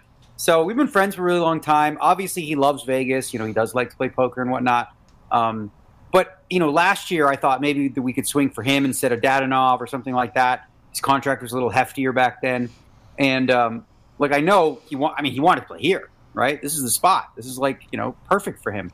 Um, having said that, I want to say that like the deal he gets for 1.5 is going to be an absolute steal of the offseason. Absolute steal for what he brings to the table. And the way that you build a team properly, as far as I'm concerned, is you think of it in terms of money ball, right? If you can get a player and you pay him 1.5 million, but he can play at a 3.5 million dollar level, do that across the board and have people exceeding their contracts. all of a sudden, you know, you've got something here. And I think Kessel has a lot to prove this year to people because I, it's funny when he went to Arizona. Yeah. He was sort of a forgotten man where people forget this. Two years ago, there was a 50 game, 56 game season. He had 20 goals. Yeah. Last year in Arizona, he had 44 assists, only eight goals. His goal total was down. That was more assists than anyone on the Vegas Golden Knights. So what we've done, frankly, is we replaced offensively on the power play a $7 million player who's always injured when you need him with a $1.5 million player who's yeah. better offensively on the power play. Right. And guess what? He's the Iron Man in the NHL history. 82 games last year. Yep, at his when age. You play, when you play, he's played, if you include playoffs, he's already passed Keith Yandle. He needs eight more to win the regular season, but he also played about 80 playoff games without missing one. You so make a good point. On. You make a couple good points, Daniel. First of all, the point that he stays healthy at his age, which is so important. Number two, and I, and we agree on this, he is still at his age a wonderful playmaker. They need that on the power play, which has struggled mightily the last couple of years. Yes, he only had eight goals, but that doesn't mean he can't score 20 in the right well, system, right? Too, part of the reason he had eight was because he had to facilitate. That team was made up without a lot of exactly like playmakers on it. So what he did was he took on that role, right? So he was playmaking for other people. Put him on a spot with good players, as he had with the Crosby and Letangs in the, mm-hmm. the past. Put him on a line on in, you know an offensive starts with some good players. All of a sudden, you're going to see him get more opportunities. Yeah. To you know to have some high danger chances for himself. So yeah. I'm not. I mean, I'm not worried about him performing in that regard. I think he's had a bad rap ever since the Toronto days in terms of not being defensive minded. Listen, he's not the guy you're going to have out there with a minute left and a 3 2 lead. Right. But guess what? If you're down 3 2 mm-hmm. and you need a goal, guess who you want on the ice? You're going to want Kessel out. There. No question. And I think something else that we haven't brought up yet, and I think you'll agree with me, is his leadership, his veteran leadership. This guy has been there before. I think he'll be that person in the locker room. They they had some chemistry issues. I think that's fair to say over the last year or two. I actually think that Phil will fit in well with this team, and I think he's going to be that guy. I think he's going to be a fan favorite. Fans are going to love him. He's an outspoken guy. I like his honesty uh, when when it comes to the media, and uh, I think. Uh, the fans are going to embrace it. And I think they're going to like him. I'm sure you would agree with that. I sort of. I disagree with one part of it in terms mm-hmm. of the leadership part. He's. I agree with the second half of what you said. Is he'll fit in well, mm-hmm. but he's never been that guy. He's not going to be in there and be like, "All right, boys, let's go." You know, like he's not going to take on that role. What he's going to want to do is fit in. Mm-hmm. You know, play his role, be a likable guy on the team. He's like, you know, he's he's well liked within you know within the league. Like people right. like Phil. He's he's a, he's a peculiar cat to say the least. Um, but he's a lot of fun. I remember one of my favorite interviews he did was with Pierre McGuire, and Pierre says, "How's your breath?" And Phil looks at him and goes, "Oh, it's bad, eh?" He's like, "No, no, I mean like, are you tired?" He's like, "Oh, I thought you meant breath is bad." It's one of my favorite little interviews with him. And then, of course, he made fun of the hot dog story. I don't know if, for those of you yeah. that are new to Phil Kessel. Yeah there was a guy named Steve Simmons in Toronto who wrote a hit piece on Phil, which is complete baloney, and they figured it out. He doesn't even really eat hot dogs, okay? Mm-hmm. But he made up this story that Phil wasn't in shape and he was eating hot dogs every day after games or whatever. So after he won the cup in Pittsburgh, and I got this picture, I got it in my phone. He's on the golf course with the Stanley Cup, and he put six hot dogs in there. I, I, don't remember seeing that picture. Oh my god, that is, that is absolutely hilarious. You know, I, I think of guys on the nights like Pietrangelo. We know he's a really, really good player, mm-hmm. but let's be honest, he's not very well liked, at least from, from what I've heard from players in the locker room. And and, and I hear you. Uh, Kessel won't be that guy, that leadership guy that's going to get in there on the bench and start yelling at people and all that. But I think more importantly, he's a veteran guy. He's well respected. And when he does decide to speak, people are going to listen. He's going to have people's attention. I wouldn't say that about some of the other guys on this Vegas Golden Knights team, but I think Kessel has earned that respect in the league you know what Kessel is. You know what you're going to get with Kessel, right? Mm-hmm. So I think the team, to you know, to its strength to some degree, they're always looking for sort of two way players. You know, guys that can play both ends and 200 foot play, and that's nice to have, right? Mm-hmm. But at the same time, there is value in having guys that are very clear in their role. Whether it's Philip Danault saying he's our shutdown center, we're going to shut it down, or a guy who just scores goals, you know, and plays offense, and that's what Phil Kessel is going to bring to the table. You know, I expect that they're going to fit him in probably on the third line. And you know, on the power play, I would say just leave him out there. You know, my really my interesting question is going to be how he meshes with Jack Eichel because I've watched a lot of hockey, obviously, and I see a lot of similarities in terms of how they like to drive the power play from the wall. But Phil Kessel does this really cool thing where from the wall he comes up, he brings the puck up to the blue line, and then he sh- he darts right up the middle mm-hmm. into a high danger place. He's either going to shoot it or pass and create totally different lanes with a sort of a little loop. And I know Jack Eichel's similar in that regard, but listen, here's the thing Kessel has proven especially in the playoffs, that he can elevate his game.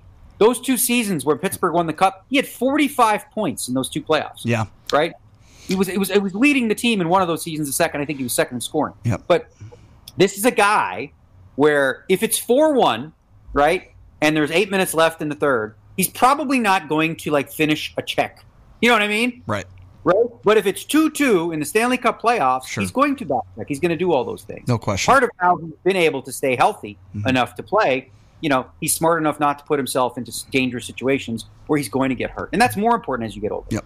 There's another topic, obviously, on the front burner, and we always get into it, right, Daniel, yourself, me, and Brian, and it's the goaltending situation. Of course, uh, recent news here in the past few days is uh, VGK has come out and said that uh, they're going to be uh, looking at both Logan Thompson as well as Brossoit between the pipes this season for the Vegas Golden Knights, obviously because of the situation regarding Robin Lehner. I- First of all, I want to get your thoughts. Do you think it's going to be a true type of maybe platoon situation between these two guys, or do you think someone like like Logan Thompson is going to be able to take the step forward and grab the reins and prove that he is a number one NHL goaltender for the Vegas Golden Knights?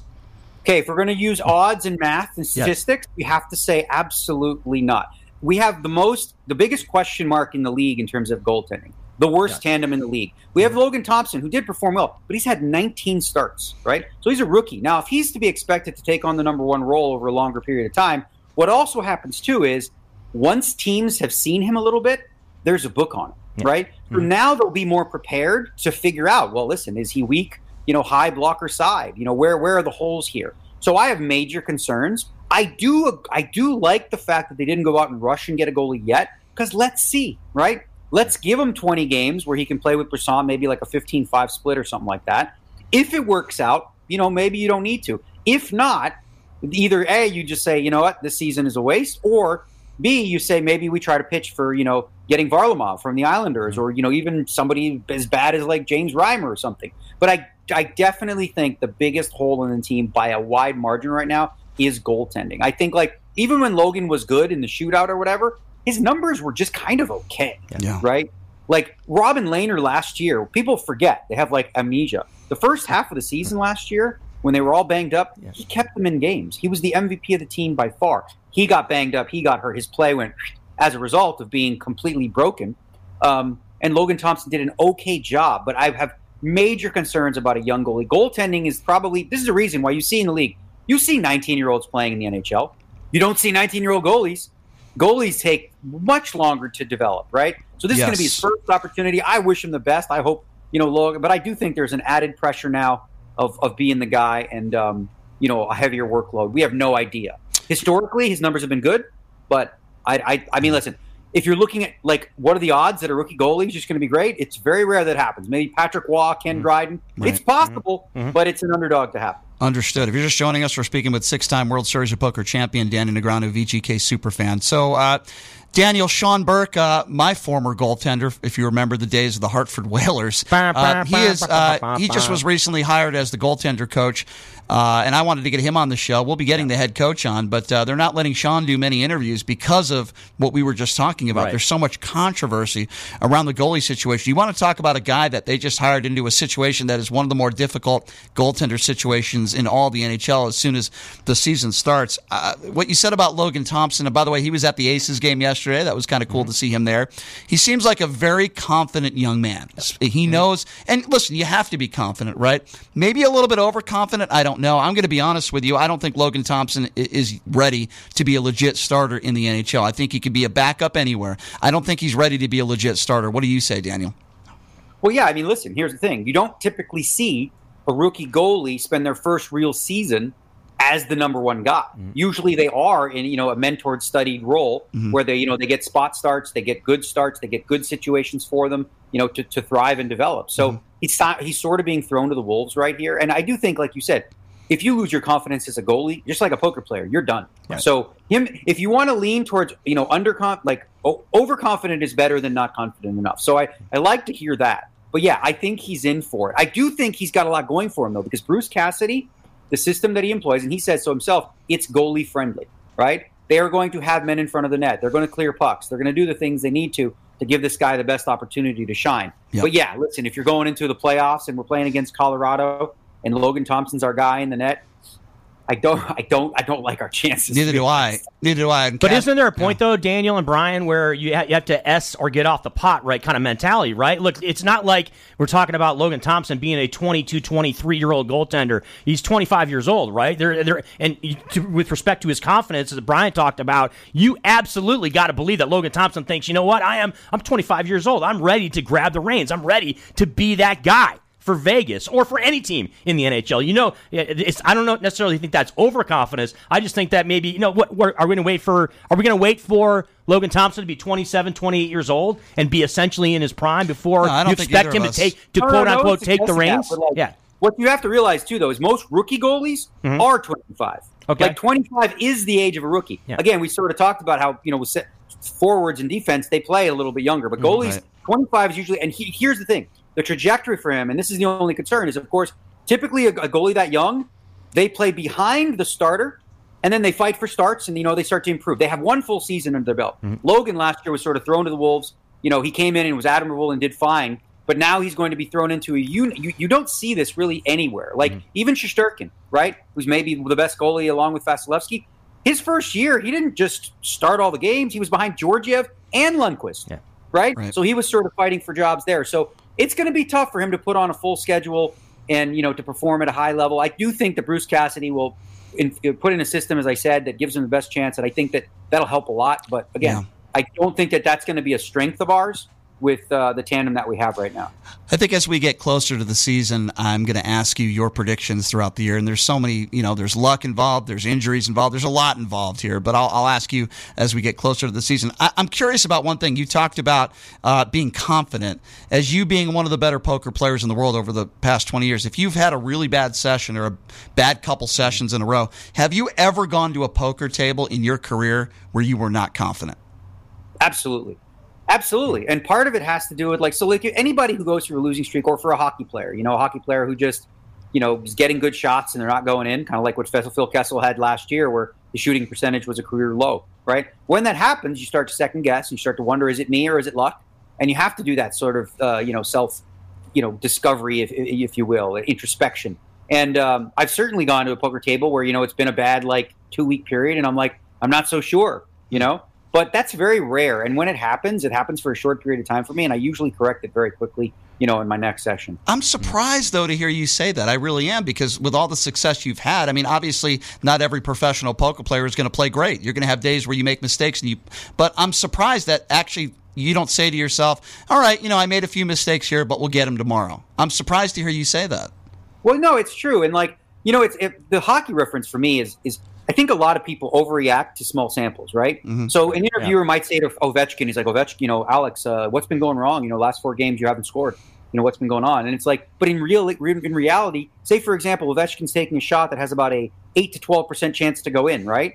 You can go on streaks where even though you did everything right and the shot was good, eight out of hundred times you score. So you can go through streaks maybe, right, where you take more shots than that and you know they're not going in. So yeah. um, really have to focus on your process and what you're doing. And that's harder, though. It's harder when streaks are bad for you, whether it's poker or whether it's hockey. Like, you know, for a guy like Phil, he's a little bit of a streaky player in that regard, too. And last sure. year, you know, it can get into your head. You know, mm-hmm. you, you keep just like, my God, goalie robbed me again. Goalie robbed me again and those streaks can can wear can have a you know a toll on you. But then there's the other side of it, right, Daniel? We can talk about hockey or we can talk about poker. I hear a lot of professional poker players say you don't want to be overconfident either because you're overconfident. You sit at the table and you just assume you're the best player at the table. That's how you lose all your chips. So it goes. It can go both ways, right?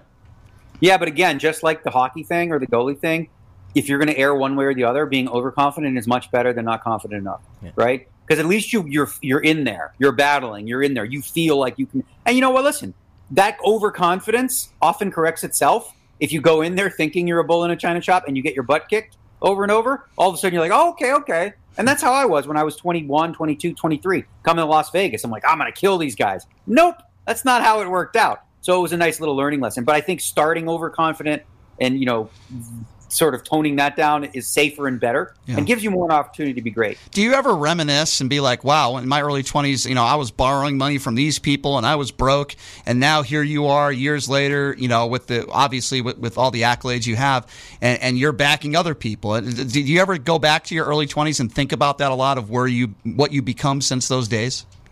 Think about it often, and I think it sort of led to kind of how I am with people in terms of generosity because I have empathy for those that are broke, and I've been there. Mm. And I remember the four hundred dollar loan. You know, mm. I remember the four hundred dollar loan when I went at the barrage, and I just lost all my chips, and a guy I knew from Toronto gave me four hundred bucks, and you know, and I ran that up, and like who knows what would have been if I didn't have that four hundred bucks. So you know, since then I feel like I've paid that back a thousandfold. But mm. um, but no, I remember all the little moments um, of you know I think it's important to sort of be grounded and remember that you know you're not far removed from that. And it, it also, like I said, have empathy for those who are struggling through it. Yeah. It's tough. I don't think uh, you've asked anybody for four hundred dollars anytime lately. That's yes. for sure. Hey, Daniel, it's always a pleasure having you on, my friend, and uh, love to have you on again as the season approaches. And then I'll probably ask you some more questions about expectations and that sort of stuff. But uh, appreciate you coming on as always, and uh, we'll talk to you soon. Okay, my man. Thank you. Thanks, Daniel. Go feel the thrill. Yes, uh, sir. I'm, I'm looking sporting that number eight. He's gonna have a snowman on all season we're long. We're gonna baby. see Daniel with I a Phil. Got the jersey ordered. You had it already pre-ordered. It's it's it's coming. Yeah, it's well, on the way to the house, right? Do you? Uh, before I let you go, are you? I I don't know if you're one. Will you get that signed by Phil, or is that just weird because you're his friend? I probably won't get it signed, but I mean, if he wants to sign it, he can sign it. I don't care. cool. All right, Daniel. Fair enough. Thanks for coming on, man. Appreciate it, Daniel. All right. Have a good one. That's a yeah. real kid poker, Danny Negreanu. Uh, very knowledgeable when it comes to the NHL. Well, he's knowledgeable about a lot of things. We but, talked uh, to one of our friends, right, Brian, uh, over the weekend, who is a prominent uh, VGK media member, and he had a great comment this Vegas Golden Knights team this year, they are one yeah. Mark Stone injury away from being kind of, you know, a run of the mill 5th mm-hmm. or sixth team in this conference. I mean, that's what we're looking at right now. I need to wait and see over the course of the next six weeks or so if there are any other transactions that are made. Uh, I'm gonna uh, listen. I give predictions, and obviously, yeah. it's going to mean a lot more prediction in six weeks than maybe right now. But my mm-hmm. prediction is this: I think they might struggle a little bit this year. And the reason why I think they're going to struggle, and I don't know if they make the playoffs. And I, listen, I like Phil Kessel, but their issue is at the goaltending position. And I'm sorry, I'm not uh, confident that these goaltenders, these netminders that we have right now that are healthy, are going to get us to the playoffs. Uh, it's a pretty good division, and you have some new faces. These guys aren't getting any younger. Some of them are injury prone. We know Mark Stone needs to be out there on the ice. Wild Bill needs to be out there on the ice. Can't get a guy like Marchessault hurt. You know, these are key guys. So some of it is luck, and I understand that. But you you got a lot of guys that are that are in their early to mid 30s. You know, they're going to be more injury prone. So that's also an issue. Yes, I believe Phil Kessel will help this team. Mm-hmm. Yes, I like the signing. Uh, I don't think it's a game changer, though. Uh, a game changer is if you get a goaltender in there that uh, I think the city would be confident in. And I just don't think, all due respect to Logan Thompson, uh, he's not that guy this VGK faithful and their fans could be exposed to the first uh, season ever in VGK history, Brian, where they actually performed like a team that was an expansion. Right? They didn't have that in year one. They had the fairy tale in year one. This could be the season. I think it's a very good, uh, solid possibility that they could be that team that uh, you know is is you know mediocre, average yeah. in the NHL, and we'll see. Fans here We'll see how the fans react yeah. here in Vegas yeah. if if the Golden Knights are at, in fact in that situation. Let me tell you guys, I went to I had season tickets with my dad, Hartford Whalers. Uh, year after year after year, we didn't make the playoffs. I never saw one playoff game throughout my junior high and high school years in Hartford, Connecticut. I didn't see one playoff game, and then they left town, and then the Hurricanes uh, win the Stanley Cup two years later. That hurt, man. That hurt. But I, I think fans here are very small. I don't think I know many. well, the, they are spoiled. Many of the Vegas Golden. You Knights, are. You know that. The fans out there know that. Yeah. They're spoiled. Yeah. Uh, Chris. Oh, this... you can't go. This is brass. But Numchuck always coming through in the clutch. a little brass bonanza, Brian, from the mall. Yeah. Slash, uh, what, what, what they call it? The Hartford Civic Center back in the day, right? Yeah. Hartford Civic Center. They had a bunch of different names. So you're saying Numchuck today is the opposite of Kelsey Plum yesterday? He's the opposite. He's yes. coming up big. Sorry, he's, knocking, like... he's, he's knocking down big shots when it matters, baby. Kelsey, I like it. Kelsey Plum uh, missed a couple big ones yesterday, yes. but we love Kelsey. But uh, this is uh, yes, this is the Brass Bonanza. This was the Hartford Whalers theme song. Back when Gordie and Mark Howe were skating around in yeah. their Whaler uni- uniforms with uh, with no helmets. Back yes. when you didn't have to wear a helmet, Brian. By the Remember way, that? we had we had a few of your Detroit players. We had Brendan Shanahan. Yes, you did. Uh, for a little while, we had Paul Coffey. You did. We had some pretty good players roll through Hartford. Paul Coffey more was a prominent then, Edmonton Oiler. Then, he did play with us. Uh, and then when they, uh, then when people, when the players realized that Hartford has literally nothing to offer, and it looks like somebody vomited. What are you talking about? It's the insurance city, insurance capital of the world, yeah, Brian. Come on. A, yeah, it's a don't bag on your hometown like that. Well, I am. It's a very exciting place to live. Yes, Hartford, Connecticut. But when players realized that, they said, "Get me the hell out of this city." By the way, I, I wasn't a, a professional hockey player, but I said that since I was like 12 years old old, and then I'm 21. I'm 22. I move out here uh, to Vegas. Anyway, Chris, it has been a pleasure. I appreciate you coming on as always. It's it's been a lot of fun. Uh, we got some fun guests lined up for you uh, the rest of the week. By the way, former County Commissioner Tom Collins is going to be coming in studio Wednesday, along with Michelle Mortensen. So that's going to be an interesting show. Tomorrow we got the former district attorney here in Clark County. Uh, Thomas Moskal is going to be joining us in studio. And we have a very, very funny comedian who, uh, uh, by the way, her tour is called the Alpha Bitch Tour. That is uh, that is very, very funny. Uh, very funny comedian Lindsay Glazier will be joining us in studio tomorrow as well. So I'm really looking forward to that. Uh, great guests lined up for the remainder of the week. Chris, will you be joining us at Sapphire on September 12th? I think that's going to be a severe possibility. yes, that I will be in attendance. Fair enough. Fair enough for that little soiree. That's going to be that's going to be a lot of fun uh, as well. And that's a wrap, man. That's a Yeah. wrap for Monday. Show Fun show. Show went by really fast today, uh, which you know it happens from time to time when you're having fun. I guess today was fun. It never goes fast for Numchuck, but it goes. Oh, I called him Numchuck again. I told him I was going to get rid of that nickname. We're going to call him Hip Chuck, but I guess uh, we'll just call him Justin. It's You just can so just call me boring. Justin. So boring though. I don't want to call you just so boring. That'd be like Mark Levin at Mr. Producer, Mr. Producer. No, I don't want to be like that hack. Anyway, thanks for joining us, everybody. I digress. Thanks, Chris, for being here. We will take a 22 hour break and we'll see you tomorrow. Have a great day.